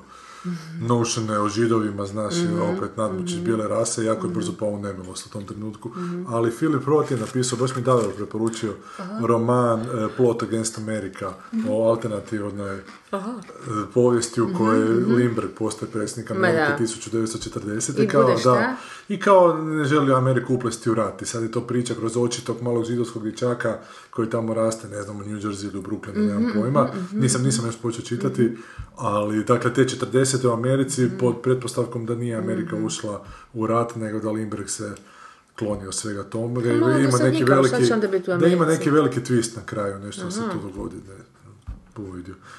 Dakle, to je. Pa smo malo počeli pričati o tim alternativnim povijestima, pa na kraju kraja Philip K. Dick je napravio Men in High Castle. Da. Ne, općenito, premalo ima za moj ukus, ne znam ono koji su baš... Ali evo, Goran je baš spomenuo tog tipa koji zove Harry Turtledove, meni je baš vice preporučio njega Helenin možeš. Da, ne znam, da ne govorim. Harry Turtledove je odak slavu stekao na toj alternativnoj povijesti, ali sam uzeo 3-4 čak ta romana, onak mislio sam ga čitati prije nekih, ne znam, 10 godina. I počeo sam čitati prvi, nakon 150 stranica sam onako odustao. Jer onak 10, ne znam, poglavlja bilo, u svakom poglavlju se onak primao drugog lika, to je bio neki američki građanski rat i u nekom trenutku američkog građanskog rata se drugčije nešto dogodilo nego što se stvarno dogodilo i povijest krene Amerike potpuno u drugom smjeru. Ali nikako da krene, znači 150 stranica sam krenuo, upoznao me s 15 klikova i svakog stao u nekom trenutku čak ni ne posebno napetog i sad umjesto za 2-3 poglavlja dalje nastavio tog klika, on imate 10 poglavlja novi, rekao kaj ćeš cijelu knjigu nove likove i ne maknuti se s mrtve točke, onda sam odustao. Nije baš stil. A kaj još ima od alternativne povijesti, osim Ljiljana Vidića? Pa da, što se filmova tiče, ja doista ne znam. Ovo mi je bila prestrašna serija. Bila ona serija Fatherland, to sam ja čitao kao roman. Ej, da, fakat to je po knjigu. Dobro, to je, ali to je okej bilo. E, ali to ti je sam, znaš ono, u tom alternativnoj povijesti bi trebao biti neki jači switch nego što je u tom Fatherlandu. U tom Fatherlandu je isto varijanta kao su Njemci pobjedili u Drugom svjetskom ratu i da je tu neka velika tajna se krije i da taj neki njemački istražitelj da je Kennedy tata predsjednika Amerike koji je u jako dobrim odnosima sa Njemcima, ali Njemci nešto kriju od njega i šta kriju od njega su bijeli Židovi u koncentracionim logorima, znaš. Znači, nemojte tajna biti nešto što je onako... Ali common knowledge, nešto bi trebalo... Ne znam da nije tajna. Njima u tom svijetu je tajna. Njima u tom svijetu je tajna, ali nama nije neki twist. Da, nama mora biti. Mora nam biti tajna, da. Ali, ali na kraju on uspio to nekako do Kennedy-a proturiti i to Amerikanci kao zbog toga popizde. Pa možda su Fatherland. Da, čitala si film? Da, je, ali mislim da sam čak Da, čak nisam gledala film, ali dobro, nije ni bitno. Mislim da je... Film, da, ne znam za seriju, film ima Roger Hauer gleda. Ja je film, da, ali televizijski da. Bio onda, zato sam mislio da je serija. Mislim da je to televizijski film, da. Dobro, ono su se svi više manje oko tog nacizma, su nacističke Njemačke vrtali. Ne znam koji ima drugi alternativna povijest. A da, alternativna povijest nije izmišljen parni stroj, to je jedno onak zanimljivo alternativna povijest. Jer je po meni izum parnog stroja prema svem ovom ostalom, prema 20. stoljeću, i Prvi svjetski rat i Drugi svjetski rat, kad je radna snaga postala onako bud zašto, znači kad su ljudi postali jako zamjenjivi, onda su ih morali... To je rano kompjuterima u stvari. To je rano kompjuterima. Jednom trenutku se ljudi trebali potrošiti, jer ih je bilo previše, pa je onak Prvi svjetski rat koji je krenuo, zbog kojeg je nastao Drugi svjetski rat. I šta će sad naša ova... Da, informacijska revolucija do kuće dovesti, to je onak zanimljivo sad, znači isto. Hoće li nas izginuti ili ćemo se u Matrixe pretvoriti? Da, je u Watchmen film je u biti jedan primjer isto alternativne povijesti. Da. Zato što isto povijest krenu u jednom drugom smjeru, zato što su se pojavili, mislim ne samo film, nego i strip, zato što su se pojavili za stvarno superheroji kao. Zato što je ovaj Dr. Manhattan kao i to. A Dr. Manhattan je utjecao na ono Vijetnamski rat, komedijan je ubio, je li to bilo u stripu ili filmu, Kennedy-a, uključio Kennedy, da. Godzilla. Čekaj, ti to izvrtio alternativnu povijest. Zašto Godzilla izbacio? Ne znam. Pojavila i počela obištavati Japan. Ne, to je nešto drugo, ne. Confederate States of America, to je... Ne, Dr. Strangelove. Dr. Strangelove nije alternativna povijest. Da, to su baš potpuno krivi. Da, to je... Independence Day Resurgence. I X-meni, pazi, X-meni. Da, X-meni. Da, mislim da, ja bih čak napravio razliku između steampunka i alternativne povijesti, znači, iako je steampunk isto jedna verzija povijesti koja ne postoji, recimo, ali tamo nije konkretan događaj. Da, nije konkretno da gledaš posljedice nečega, znači neke izmijenjene povijesne neke činjenice koje onda pravi lančanu reakciju nekih stvari, pa gledaš posljedice toga, nego više gledaš ono okruženje u kojem je nešto drugo neprirodno, točno tehnološki u tome, tipa ne znam, parne strojeve koji su divovski roboti ili ne znam, nekakva tehnologija koja ne može postojati u to vrijeme, ono. Pa se više fokusiraš na to. Ono. Ali ima sigurno neki roman ili neki film o alternativnoj povijesti gdje ti zapravo krene u krivom smjeru, ali zapravo da bude isti ishod, to je po meni onak. A to bi bilo fora, da. Ili meni je čak bilo možda isto fora da... Da, biti ovo tvoje veća. Jel da? Da. O, kako god hoćeš sudbinski, ne možeš da se izbaviti. Pa sudbinski, znaš, jednostavno povijest ima neki svoj cilj i nešto se jednostavno mora dogoditi. Znaš, sad je Hitler bio velike stvari. Hitler je bio najveće zlo u povijesti čovječanstva, nije točno. Znaš, bili su puno gori ljudi od njega, ali ovo je bio najorganiziraniji. Ali u tome je zapravo njegova strahota, što je bio statistički precizan u toj eliminaciji. Đinska nije, on je pobio puno više i Stalin je isto navodno više, ali nije bio tako sistematičan. Ta sistematičnost je zastrašujuća. Pa opet je to, znači da je Hitler u tom periodu je mogao iznići Hitlera, da nije iznikao Hitler, iznikao bi neko drugi koji ne bi bio toliko baš. Znaš, tako da to sve posljedica nečega davnoga lepršanja nekog kleptirića. Ali to je ono čemu cijelo vrijeme priča i ovaj Dan Carlina. Da. Kako smo mi danas fokusirani. Probutaj slobodno.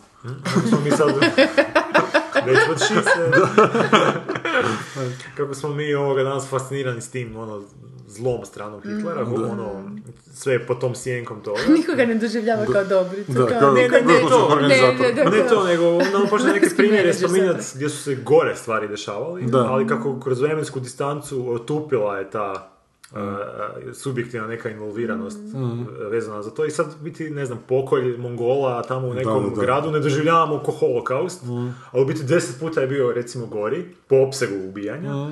A i sad onak totalno ljudi hladno gledaju na to i čak onak pričaju o nekim onak pozitivnim stranama ono mongolskog carstva i onda on kaže super, ono, baš me zanima kako će izgledati za 500 godina kad ljudi otupe na nacističke zločine pa počnu pričati onako o pozitivnim stvarima, znaš ono, zastrašujuće ti je to na neki način. A teško zato što su izgubili. Ne bi se složila zato što ovoga, ipak uvijek je bila distanca, znaš, nego recimo kad se spominju genocidi onda se... Odnosno, konclogori koji su... Znaš, uvijek točno se zna da su Englezi tu i tu napravili, znaš, to je, jer je to ta užasna mašinerija, nije poanta da ti ubiješ 300,000 ljudi ili 50,000, ne, fakat način na koji ih ubiješ, čak ne monstruoznosti nije u povijesti bilo. Ali jesu Mongoli, ali oni su čak i svojima. Kako bi rekla, to je bio naprosto način... I ovi su svoje hendikepirane građane, dobro, i komuniste, znam, i naš... Da, okej, ali baš u ovoj mjeri, baš eksperimenata, tako, isto opet sistematičnih... Gledaj, meni su fascinantno, znaš što je meni najfascinantno od tih takozvanih rasprava, je ta medicina. Ta užasni paradoks. Oni ne mogu ne koristiti Smigelove rezultate. Da. A nikako drugačijih ne mogu dobiti. Da. I to je strašno. I zamisli sad to, evo, to mi je recimo... A to ti je tipična, onako kako bi rekla, simptom cijelog tog užasa. Da je on prešao granicu... Kad je već napravljeno... Ali sveg nehumanog čak. Jer je to ko da, evo, znaš kako u Matrixu recimo, ili da sad zamisliš neki ono totalno tehnologizirani svijet, su roboti. I onda oni... Ili ono, meso za kralja, taj džin. Zašto je strašna ta priča? Zbog toga je strašna. Jer je to precizno, ono, bez duše. To nije mržnja, to je van mržnje, to je van svih, ono... Mi zamišljamo da je mržnja, zapravo uopće nije. To su takve... Još tješanu dječicu ili, mislim, to je stvarno monstruozno. Ne, to je, ja slažem. To kuri ne bi, to avari ne bi radili, oni bi to djete na štapi i pojeli na kuš. Jel stvarno to gore, kad ide hrpa ljudi u, znači to na neko industrijsko uništenje u nekakvu halu? Da. Ili kad onako 10,000 ljudi na oružanih mačevima kolje 50,000 ljudi. Da, zbog strasti. Ali zašto je dosta hladno poličak? Ja mislim da ti, što dobro kaže Dan Carlin, ti ne možeš ni zamisliti kako izgleda kada neko ubija 50,000 ljudi na golim rukama. Ne, gledali smo Konana, svi možemo. Ne, govorimo baš o onome, to on dobro kaže, kogod da vam kaže kako je izgledala bitka u prošlosti, taj laže. To je nešto što mi ne možemo zamisliti.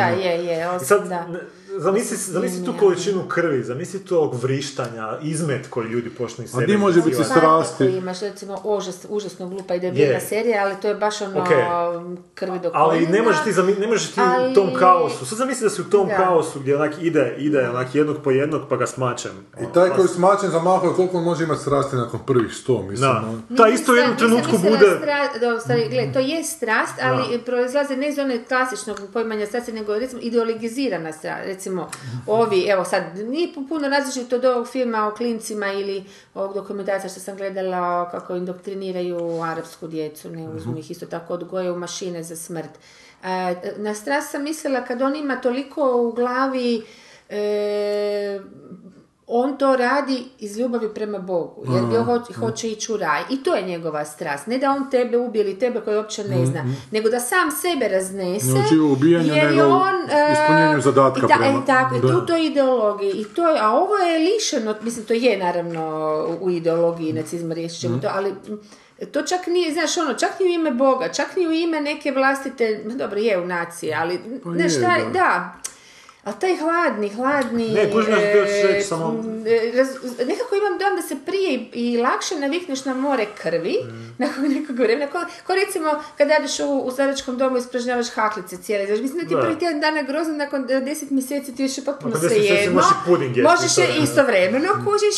Da, ne, definitivno mislim ko to, ono, pa znaš, hvala Bogu, kirurzi, kako su se već zvali, svi doktori u Prvom svjetskom ratu, to je zbilja bila, ono, bučeni, mislim, oni znaš kaj je bilo gore, ono, u bolnici biti ili na ratištu, jebate kako to izgledalo.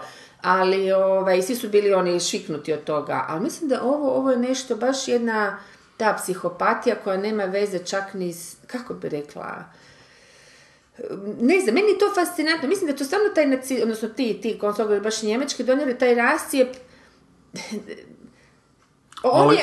Cijeli njegov život je u tome da ide u neki ili avar, ili hun, ili arap, u neki, ajmo ga nazad džihad, u neki sveto neku misiju, pa ne znam kako to bilo, ali njegova i porodica u tome, i znaš, ono, cijeli njegov odrastanje, cijeli njegov obitelj sklop, emotivni, sve to, a ovdje nije, ovdje bilo odvojeno, jebote, oni su, ono, s jedne strane imali uredne obitelji. Ali to ti je sve posljedice industrijske revolucije, po meni. I u glavi su skroz odmaknuli, dobro. zlo, odnosno čak nisu ni smatrali to zlo, ne znam, potpuno mi je to nesvatljivo. Ali to ti je opet suprotno tehnologiji, ono što je nekad čovjek morao napraviti svojim rukama, pobiti 50,000 ljudi, ovdje to neće napraviti čovjek, nego će napraviti tehnologija, a čovjek će ostati humaniziran pritom, zato što to nije on napravio. Da li je to sistem htio napraviti da bi ostavio svoje ljudi humaniziranima, osim tih par nekoliko koji će to napraviti, jer puno više ljudi treba da bi pobilo 50,000. Rekao je bit sada, koju sam zaboravila. Da, to si rekao bit. Humanizacija. Ti možeš imati sve te ratove, na kraju krajeva to se isprojavalo ta takozvana humanizacija, recimo, u tome da su se poštivali neprijatelji, koliko god si ga htio i pobit, odnosno to sve. Znaš, oni su još uvijek funkcionirali na neko, da, baš ono, od uvijek je bilo tako, najstarijim i najbrutalnijim, kako već, tim civilizacijama i to. Pa i kad su ubijali protivnike sa ceremonijom i nekom vrstom poštivanja su to napravili. Ali ovo je zapravo poanta tih konclogora u biti, što kažu i svjedoci, i ne znam, Hanarin je o tome dosta pisala, nije zapravo sama smrt, odnosno odlaženje u smrt, odnosno koliko ćeš ti ljudi pobiti, jer možeš ih pobiti na kraju krajeva i sa mitraljezom jako puno, mislim, oni su štampali te metke, nije to poanta. Poanta je dehumanizacija, poanta je da oni čak nisu svedeni na broj, nego da su svedeni na ništa. Poanta je bila da njih same se uvjere da su ništa. Oni više nisu bili ljudi. Moderatizacija onako. Da, oni su bili, i to su opisivali načine na koji su to radili. Meni je osobno to najstrašnije u tim konclogorima, jer mislim da se na svaku vrstu nasilja na kraju opet navikneš, jer ne znam, valjda tako ljudski mozak funkcionira, ali na ovo ne možeš.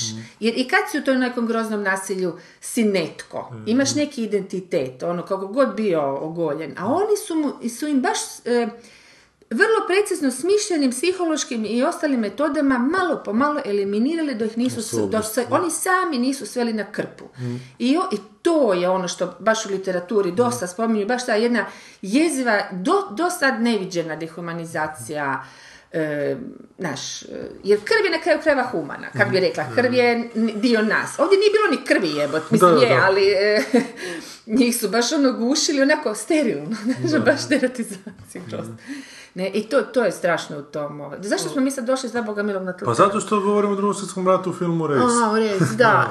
Ali evo se kaže Dan Carlin kao zna kako će povijest suditi Hitlera možda bolje kao Džingis Kana i kao Aleksandra Velikom, ali neće, zato što on izgubio rat, mislim, ovi su stvorili carstvo i nisu izgubili, ovi su umrli, znaš. Ovo je izgubio i kratko je to trajalo, onako, povijesno gledajući, to je 6 godina trajalo, i znaš, satrali su. Ali veliki efekt je imao na ostatak povijesti. Da se nije išao pačat u Rusiju, možda bi to sve skupo drugačije izgledalo, ambicija ga je previše ponijela. I da se nije spečao s Japanom, pa napo Ameriku, uglavnom, malo su pretjerali sve skupa. Pa da, kad mu je NDH bilo, rad bilo gotovo. Ali to je više isto jako zanimljivo, što su ti mnogi američki ideolozi su zapravo začetnici, jedni od ono temelja tih nacističkih ideologija, naravno to se gradilo u Americi, ali sva te eugenike zapravo onako paralelno. Ali paralelno Englezi, Amerikanci i po Evropi, znaš, ali Amerikanci su bili jako živahni u tome, u eugenici baš. Henry Ford je bio veliki antisemitizam. Da, i protiv Židova je bio antisemitizam, je jako bio u Americi. U tim, početkom stoljeća. Ma taj antisemitizam je u cijelo vrijeme u Evropi, paradoksalno nešto. Je, ali Amerikanci su, znaš, jer druga, baš Evropa, druga Amerika. Ja mislim da to danas još velika razlika između Evrope i Amerike, što su u Evropi sve dalje promatraju nekako plemenski. Čak ti intelektualci promatraju plemenski, zato što je onak povijest Evrope povijest seobe naroda. Znači, nikad ti ne možeš mimo te neke grupacije gledati. Dakle, ovi evropski, baš na filmu gledam, evropski intelektualci uvijek razdvoje, znaš, idu komentirati društvo, pa ga komentiraju tako da kroz klasne razlike, ili kroz polne razlike, ili kroz razlike religije komentiraju, ali Amerikanci ne, Amerikanci uvijek na individualca onako uzmu, jer u Americi uvijek individualac bio taj nekakav začetnik nekakve promjene. Znači, to je, mislim, najveća razlika i danas Amerike i te američkog svačanja onako čovjeka i uopće. Samo što se danas izbacilo iz pragmatičnog života, svako njegov se samo prebacilo u propagandu. To više nema veze sa stanom situacijom. Pa taj individualizam, da. Pa znam, ali to ono što je prosto mit američki, to više ne funkcionira. Ali na čemu je nastala Amerika, je nastala na tom individualizmu i ima je na čemu graditi mit. Ne samo nastala, nego je dugo trajalo. Da. I formirala je Ameriku. Znači, ali Amerika i danas voli... Ali zadnjih već 25-30, to je... Ali voli i dalje individualca da iskoči. Znači, Evropa tu šta nije, tu nikad individualac bitan. Samo taj koji izdvoji, onda to potegne kroz propagandu. Ali više, stvarno zadnjih 20 godina sigurno. Otkad su počeli sranja s ovim ratovima, gotovo je to. Ali ja ti hoću reći zapravo ovo što Trump radi u Americi. Da zapravo on jako europeizira Ameriku, s tim spikamo velikim migracijama Meksikanaca. Jer to zapravo nikad nije bila američka. Amerika je nastala tim velikim migracijama i zapravo on se boji onoga čega se Europa zapravo cijelo vrijeme boji, da će doći neko pleme sa istoka, zapada, juga, sjevera i zatrati konstantno civilizaciju. Dakle, znaš, ovo što... Huška protiv ili... Pa huška protiv svega, protiv muslimana, protiv Meksikanaca, ali zapravo to je taj europski strah. Što je onak, Bernie Sanders hoće raditi europski princip, hoće raditi kao europsku tu, ne znam, socijalnu državu. Znaš, zapravo to jedan drugi su potpuno zapravo mimo onoga što Amerika voli vjerovati da je i što je zapravo na temelju čega je nastala. Tako da, znači, evo te, sad se bitka vodi u Americi između neke dva tipa koji jako to pokušavaju sve skupa europizirati, dok Europa zapravo ne zna kud bi sama sa sobom. I Europa opet biva onako lagano počne biti gažena opet velikom migracijom. Znači, u Europi nema te individue koji će onak iskočiti. Znači, ti kraljevi su bili zapravo neki koji su zapravo svoje vojske onako furali. Nikad to nije bio onak jedan čovjek koji je... Ali jesi slušao možda zadnju epizodu Dan Carlin, ovaj Common Sense? Jesam, što je bilo? Establishment tu. Da. Pa kako sad svi se fokusiraju na ove američke izbore, na rezultate 2016. On cijelo vrijeme njega zanima što će biti 2020. Je, zato, dobro, super je on to objasnio. Zato što u biti sad se prvi put pojavilo znači, neki kandidati koji su na kontra-establishmenta medijskog i nekog ono, hijerarskih koji nudi ljudima šta da odaberu. I prvi put se pojavljeno na izborima nekakvi ljudi koji su onak totalno nešto onak, totalno su politički nekorektni, totalno su onak nepredvidljivi, totalno su, zato što ima jako puno ljudi koji su nezadovoljni, a prije se kao dešava uvijek taj efekt, kako je on to rekao, nekakve akvarijske ribice glasačkog tijela gdje ljudi onak naš glasaju za jedne, pa ne budu dobri, pa glasaju opet za ove druge i tako se vraćaju ciklički. A sad se prvi put u zadnjih 15 godina dešava nešto, mada kad sam poslije dovoljno razmišljao, mislim da to ima čak ima veze možda i sa internetom, jer na internetu je onako, sve može biti nekako, sve vremensko. I sa podcastima na kraju. I sa podcastima.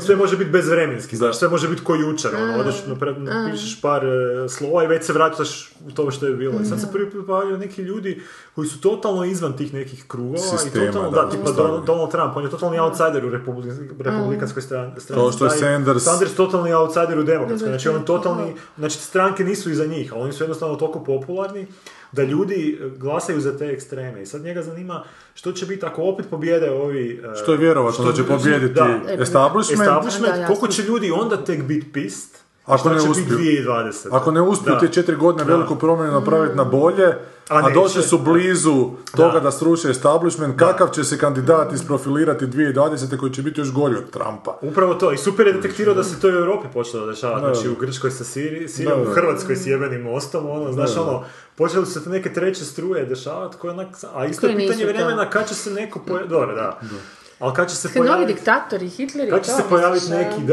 I baš on tu nešto ispominje Hitler light, kao, znaš, neko ko će onak imati ta neka ideja. Stranku. A šta ćeš, ali ne. Ali ja sam uvijek za to... Narod hoće diktatora, evo, imamo... Da, ja sam spreman biti diktator. Ne, ali ja mislim da bi, znaš, ono... Ali onda ćemo biti PR-ovci, otvoriti. Ali zato sam ja za te američki princip individualizma, znaš, da treba neki individualac iskočiti onako, ne opet kroz stranku, ne znam, kaj znam. Onda ćemo biti udruga, ajde. Da, udruga građana, ko Dinamo.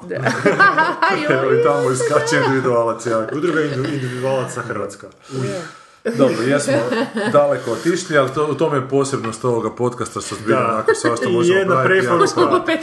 I puno smo pametniji od, ne znam, od 5. dana od emisija sličnih. I gledala sam ono, sinoć, to si ti ono komentirao, one kao, isto kao late night show, ali naš. A ovi, montirani proces. I kakvi su... sad je sjeo gotovo. Prvih 5 minuta, ne znam, upala sam valjda na pola. Da. Bio je neki gost kojeg nisam prepoznala i dosadan je bio kukuga. I onda mi je bilo, aha, još jedna grozota hrvatska. Da. I onda mislim kako sam se ipak prisilila ostat. Mi je bilo sve bolje, sve simpatični su mi bili i skroz su mi do kraja zapravo full, onako sam se par puta nasmijala. Da. I zbog tih par puta su mi se svidjeli, kužiš. I to što su zapravo nepoznate face, to mi je isto bilo jako prilično, jer mi je tih Tarika Filipovića, da mi se ne više protiv čovjeka, samo hoću reći malo vezamaraju te iste, I tako da su mi bili onako razigrani, pomalo dječji, ali onako sve, ali ima dobrih uboda, to i tamo ima dobrih uboda, vrlo simpatično duhovitih. I oni su s interneta krenuli, da, oni su imali to. I to mi je simpatično, isto taj put, opet dajte neku pozadinu. Pa mislim, oni su imali očite uzore, znaš, od Oniona, Klubera, od Johna Stewarta, ali su dobro to. Uzore, kužiš, dobro su to, taj Borna Sor koji to vodi, ok, sad sam to vodi, fora je, ima lepo. Ima tradiciju toga, pazi, ali to ima, 70-ih, 80-ih, kad su ti gledati najčešće, znam da su bili 80-ih jako popularni. Znam, da je krenuo 70-ih s tim Carsonom. Znaš, i prije toga je bilo. Slušajte si najbolju epizodu o Late Night Show. Da, imali smo epizodu o Late Night Show. On čak ti si planirao diplomirati o tome, šta? Diplomski racije. Pa mislio sam uzno. A ne, stvarno je dao to. Neko znao o Late Night Show, znam. Pa za ovog Tarika to je ono što su mene zvali, pa samo kraju nismo dogovorili. To je baš... Što bi vodio ili pisao? Pa kao neki head writer bio onako. Pa što nisi? Zato što sam na kraju zaključila ipak ne bi nikog van televizije, da ako hoću skečeve raditi, da radim skečeve, pa sam rekao da ne bi radio skečeve. A samo šteta. Ne, ali imali su to Tanja Tušek nešto pokretala to, pa je htjela van televizije to staviti. Da znam da sam bio šokiran kad si rekao Tanja Tušek, evo. Da, onda se tamo neka urednica. Da, neka urednica. Ona sad neka urednica. A sad je urednica na HTV-u. Kad je rekao to ime, ja nisam mogu vjerovati. Šta ti je američka priča o uspjehu? Da. Dobro, ali ima i noge, znaš, mislim da je to prijavno. Aj, koje nas su izgledalo.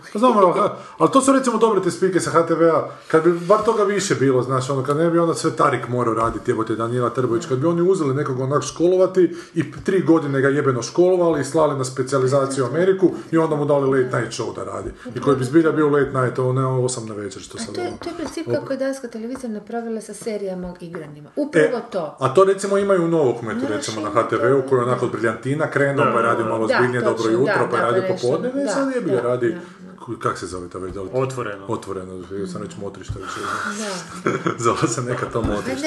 I koji je okej tip, znaš. Ima kapaciteta, samo niko neće i ne zna. Da, ali toliko ljudi zapravo to guši sve skupa tamo da taj princip koji nije loš, da ih onak, pa bila okretačica slova i hostesa u kolu sreće, jebi ga, ako ženska ima završene faksove, ima klikera i da onak malo... A imala i Tanja Tuše klikere, s obzirom ovo što si rekao nema. Pa nije to bilo do nje. Ona je htjela kao i onda to predložila kao ovo Nemčić, pa je Nemčić rekla to neko s televizije mora raditi. Mada vidim da je kasnije da im režira ne znam šta, dakle redatelj svega toga je neko s televizije, a redatelj nečega tamo u studiju Ivan Leolemo jebote. Ok. Dobro, daj. To govorimo o čemu, onom sredniku. Tariko, Tariko. Ja njega zovu tako zato što bi ga uvijek neko lemo. Nego bi ga uvijek lemo. Ne, njega smo trebali spomenuti kad smo o filmu Modi. Da, modni mačak. Prije modnog mačka. Više kitten. Ali meni je super kad je on režirao neke predstave u Gaveli, onda je pisalo u ovim tu programskim knjižicama biografija iz težačke obitelji kao... Klipa iz težačke obitelji. Bitno mu je to naglasiti. Ali baš šteta što nisi bio jako okej tu. Pa nisam siguran, ali da. Nije to, znaš, da ti da, ja bi rađao one lutke svoje radio, ono što smo radili, to bi se mogli zabavati koliko hoćemo, ovo se ne bi mogli zabavati, to bi bilo malo previše ovisno o Tariku, da. Da, fakat, da. Dobro. Ajmo samo preporuku jednog alternativnog, evo sad dok smo mi pričali, evo ga, The Years of Rice and Salt knjiga. To si nešto ti pričao o tome? Ne, ali sam sad naletio, kad smo pričali na početku o preporukama alternativnih kao tih historija, prvo je meni The High Castle, pa dobro ćemo spominjati, ali ovo drugo mi se čini super po premisi, znači Ever wondered what the world would have been like if the Black Death killed 99% of Europe's population instead of a third? I onda što se dešava povijesno. Pa ne znam, baš znaš, mi još, pa meni to čak meni to zanimljivo. A dalje što je? Pa to na neki način povijesni postapokaliptični roman. Dalje koji, dalje. Pa ne želim si spola dalje, ali piše da je dobitnik. Ne, dalje koji su ove... Aha, The Yiddish Policeman's Union. Tako je Tarantino. This popular alternate history novel is high fucking hilarious. Da, nećemo. Ok. A bila je još jedan crtić ovoj Pixarova alternativne povijesti da su dinosauri ostali živi. Aha, ovaj Good Dinosaur, da. Pa je grozno. Pa to su Flintstones isto. A ne, Flintstones je da, ali su dinosauri dalje živi. Ne mislim su oni malo pobrkali. Daj Sanja ti još reći samo kako ti derivali prije nego što pređemo na... Čaj, osjeći.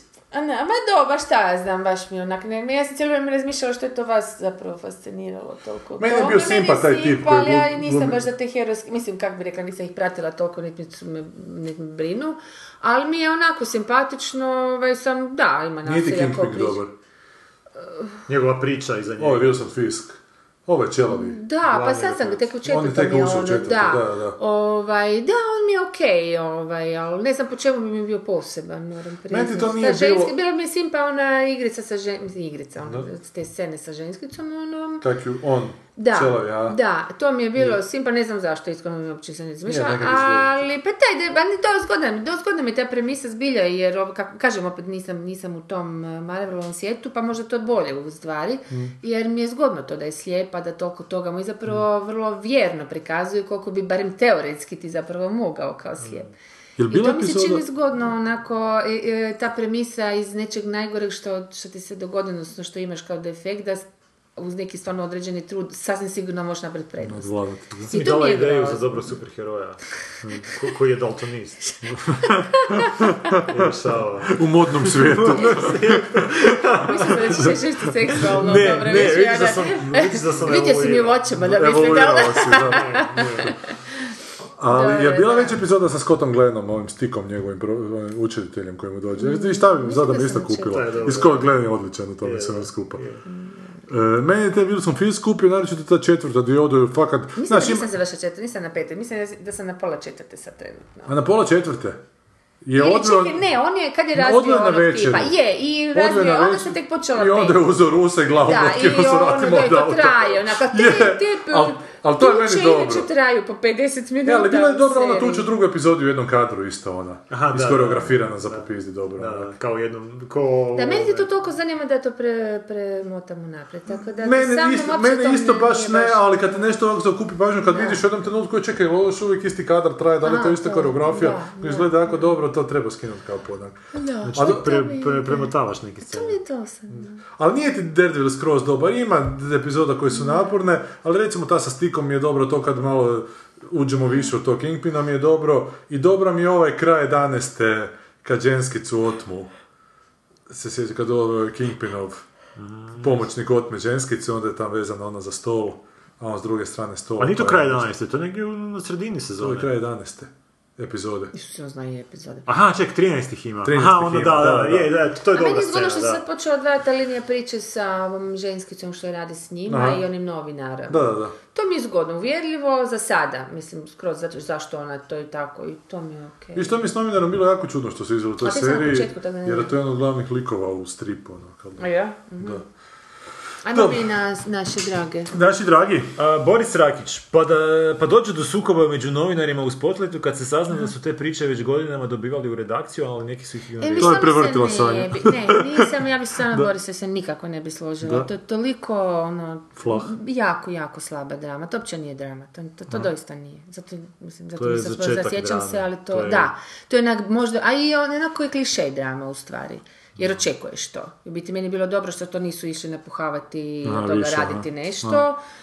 Točno se sjećam toga. Sam mislila, oj, Krisu sad će krenuti u tom smjeru, ali nisu, hvala Bogu. Ostavno na vrlo jednom niskom nivou i to mi je okej. Ne bi se složila sam. Šta je ovo? Ma, kaže Boris, meni svaki put kad neko spomene Kojene u glavi zvoni glas Goranove bolje polovice kako govori don't accept the mystery. To je Mirela je parafrazirala taj jedan, nije joj se svidio The Serious Man, da. I tamo je cijelo vrijeme bila kao poanta accept the mystery, nekog govori, onda mi je rekla don't accept što u biti je ta neka neshvatljivost u kojenima, pa kao moraš prihvatiti. Onda kaže Boris, nije Reynolds baš zlatni dečko, mislim da mu je Deadpool prvi film nakon Van Wildera koji nije gubitaš. Šta je Van Wilder? Ali ja sam ga jučer vidio sa Sandrom Bullock u nekom filmu. Aha, da, onaj brak na brzaka. Ja mislim da se zove tako. U nevjerici, mašemo glavama. Neko pamti. Neko pamti na neko svan stihove više koča. A neko ništa. Mušet. Viš kak sam ja dojem, uopće niste rekli na Blazeovu. Nija nemam što zagledat, kaže Mušet. Nemam seriju koju sam zaljubljena trenutno, a život je ljepši kad imaš takvu seriju. Ne slažem se skoro. Bingaš ju i tako živiš. Gledala sam Better Call Saul, ali to sam odgledala u 2 dana i okej je. 2 dobre epizode, tako epizoda, dobra, tako, ne loše, not good enough. Black Sail sam počela gledati, uglavnom vuči lijepi kapitan Flint, ali bezveznikavo, suša. Čak Netflix mislim otkazati jer sam sve gledano preletila i ništa ne valja. Ali ne, sad su ti nove u stvari ubacili. Ali napisala je, da je ugodno iznenađenje na Twitteru, napisala Derek da je na Netflixu. Aha, pa sam mu rekao, znači slučajno to ne gleda, to je katastrofa. Da, to je stvarno ne znam šta mu to treba. Jel gore od Life is Short? Da, ne, ba mi je dobar Life is Short. Life is Short mi je loše toliko što stalno iste fore vrte iz Office-a i Ekstra sam onako. Baš ništa ovo. Ne, za meni je okej bilo. Moram priznati da mi je to bilo skroz okej. Ali Derek mi je užasan baš. E, ali inače od Karla, od ovoga, Gervais je zapravo nešto najsmiješnije, onak sam se sjetio nedavno. Ne znam, sam pričao o tome. Dakle, kad su još radili radijsku emisiju sa Karlom Pilkingtonom, on i ovaj Merchant, i svača mu su pričali o nekim pjesmama, tumačenje pjesama, i onda je ovaj Carl Pilkington protumačio pjesmu Dereka Claptona Beautiful Tonight, a znate tu pjesmu I say darling you look beautiful tonight, ne. Ima pjesmi, uglavnom on sebi tumači tu pjesmu i on se svađa sa svojom ženom jer ona govori da to nije tako, on sebi tumači da je čovjek koji pjeva tu pjesmu na uličkim kolicima i onda su zajedno išli slušati i šta on sebi tumači, on u jednom trenutku kaže došli su na party, svi su se okrenuli prema nama, hodala si sa mnom kroz sobu, a vidi, hodala je s njim kroz sobu, znači da ga je gurala, a oni su se svi okrenuli jer je ona zgodna, on je u kolicima. Pa na kraju večeri dajem ti ključeve od auta, očito on ne može voziti, kaže. I to sam ne zajebava, nego ozbiljno govori. Tako da si ukucate Beautiful Tonight, Carl Pilkington na YouTube-u ima, kako on to sebi tumači. To je fascinantan, zapravo nakon Ekstrasa i Office-a najbolje što se Ricky Gervaisu dogodilo je taj Carl Pilkington. To je toliko onako mulac, originalni. Čak, je on mulac, ali on je... Nije glup, on ima stvarno taj fascinantan način gledanja. Ali i zajeban je ti. Zajeban je, da, ali toliko ima pomaknuto razmišljanje da je stvarno kod da gledaš vanzemaljca nekog. Zato je onak fascinantan. Da. I ne srami se toga uopće, znaš, nema on uopće ne stida uopće od toga, što ono to je njegovo mišljenje, jebite se svi, znaš, to je okay. Super mi je njegova poanta kao kad su ga pitali, znate onaj u Petri, onaj hram islesan u kameru, kao bi živio u Petri, kao, pa ne, ono, pa zašto? Pa ja bi radije živio kao pećini nasuprot Petre, pa zašto? Pa svako jutro kad bi se prebudio imao bi pogled na Petru, ovaj koji bi se u Petri prebudio svako jutro bi imao pogled na pećinu, kao bi bilo ljepše. Ali biti ima nek... Totalno logično, da? Ono, da je, na neki način da, ono. Mušet kaže dalje, odličan zaključak što se odnosi na ono zašto je lakše napisati lošu kritiku. Da bi hvalio nešto, moraš biti na razini te inspiracije. A kad je nešto užasno, toliko je bijesa što to nije ispunilo očekivanja da možeš crpiti argumente iz cijelog života. Ali ne mora biti, evo, ovaj Daniel se zove, Rafaelić, ti je najbolji primjer kako se može i kritika o nečemu što ti se jako sviđalo dobro napisati, što ćemo više u sljedećoj epizodi. Mušet, ugasila sam X-Files na dijelu gdje se otprili Peepholes u hotelu i vidjeli onog čovjeka čudovište, dobro, sad će pogledati do kraja, i onda je pogledalo do kraja i kaže ok, dobro je, obrnuli su jako dobro. Ja mislim da je zbog nas napisala, nemam gdje da je dobro. To je bio samo test na šef. To da. Ne nasjede na naše fore. Boris Rakić kaže, nije do naših verzija Firefly, sjećam se da su takav zvuk imali kad je serija išla na Novoj TV nekad davno, ali ne mora znači da ta verzija na Novoj TV nije bila isto kao i naša verzija. Jer kako su oni davno puštali, a mislim kako danas puštaju, da. Možda su i oni ga istorentirali. Na Novoj TV išao, ne možeš vjerovati. Pa svašta išlo, pa South Park je nekad išao na Novoj TV. Da. Dok nisu propucali nogu vlasniku tadašnjem Nove TV i onda su ju poseljačili. Mada je nedavno isto neko dobio. Nekog su pucali tamo na benzinskoj pumpi iz dva smjera pa su ga isto nešto samo ranjeli. Joj da, to je nešto isto sad bilo. I to moj susjed. Dolby surround shooting. Sa Nove TV? Svi nisam da sa Nove TV. Jedan od tih tajkunčića medijskih. Ove komentare od Organic Shadowa nećemo čitati. Nećemo ni od ovoga... Pa ja sam nekada sjetio Mašinke. Njega isto nema 100 godina. Mašinka mi je popljuvao sad film. A Bauštelca nam nema. Da to nije to, kaže. Nije to to, kaže. Bauštelac se javi svako toliko. On kad ode u ovaj dijasporu raditi, onda ga sluša. Onda ga nema neko vrijeme. Ne može onda slušati. Onda tam još nema struje. Da. Ne, jednako da, ako ode, ne, ako ode doma, da, onda ne može slušati, ako ode u Njemačku. E, pa sad je doma trenutno. Da, sad je trenutno. U Bugojnu, pa nas ne može čuti. Pa šta, pa čovjek, pa nema te zarađuje za... U Munchen, kad ode u Munchen, da nas posluša, da. Toliko za danas, sljedeći put Oskari. Sljedeći put Mad Max. A šta ćeš ga braniti? Super je epizoda Geeks Guide to the Galaxy gdje diskutiraju od Mad Maxu. Super su. Geeks Guide. Ne Geeks. Geeks. Ne Geeks. Geeks Guide to the Galaxy gdje pričaju od Mad Maxu. Super su izvukli par nekih stvari. A ćeš ja vama to preporučiti? A da se poslušaš? Teško, Goran, ga nismo shvatili ovak te pop kasnije. Ne morate ga ni shvatiti dovoljno da vam se prošire horizonti. To objašnjavanje filma nakon gledanja. Poslušamo nek, malo se bacite uho samo. Odi ti Sanja, mi ćemo da, sad... Ma da, vi me tračete, imate 5 minuta da idem sama. Može. Da. Ali nešto ćemo pustiti o tome kako je Sanja otišla se našminkat, eto. Toliko za ovaj put, čujemo se sad jedan dana. Ne, manje, čujemo se u subotu. Što budi iznenađenje? Nedjelju, da. Pred Oskar ćemo poslije specijal. Pred Oskara će biti. A sljedeći tjedan nas onda neće biti, malo ćemo se odmoriti od vas. Jer smo i sebi faka dosta... Aha, od njih, da. Bog. Da mi ukinemo emisiju. To ti je dobra ideja. Smanje ljudi slušaju. Nema smisla više. Možda fakat... Idemo razmisliti o tome. Ajde, Bog. Cijeli dan se samo pituraješ, cijeli dan se maškaraješ, mene i ne obadaješ, pa mi je žal. Pa mi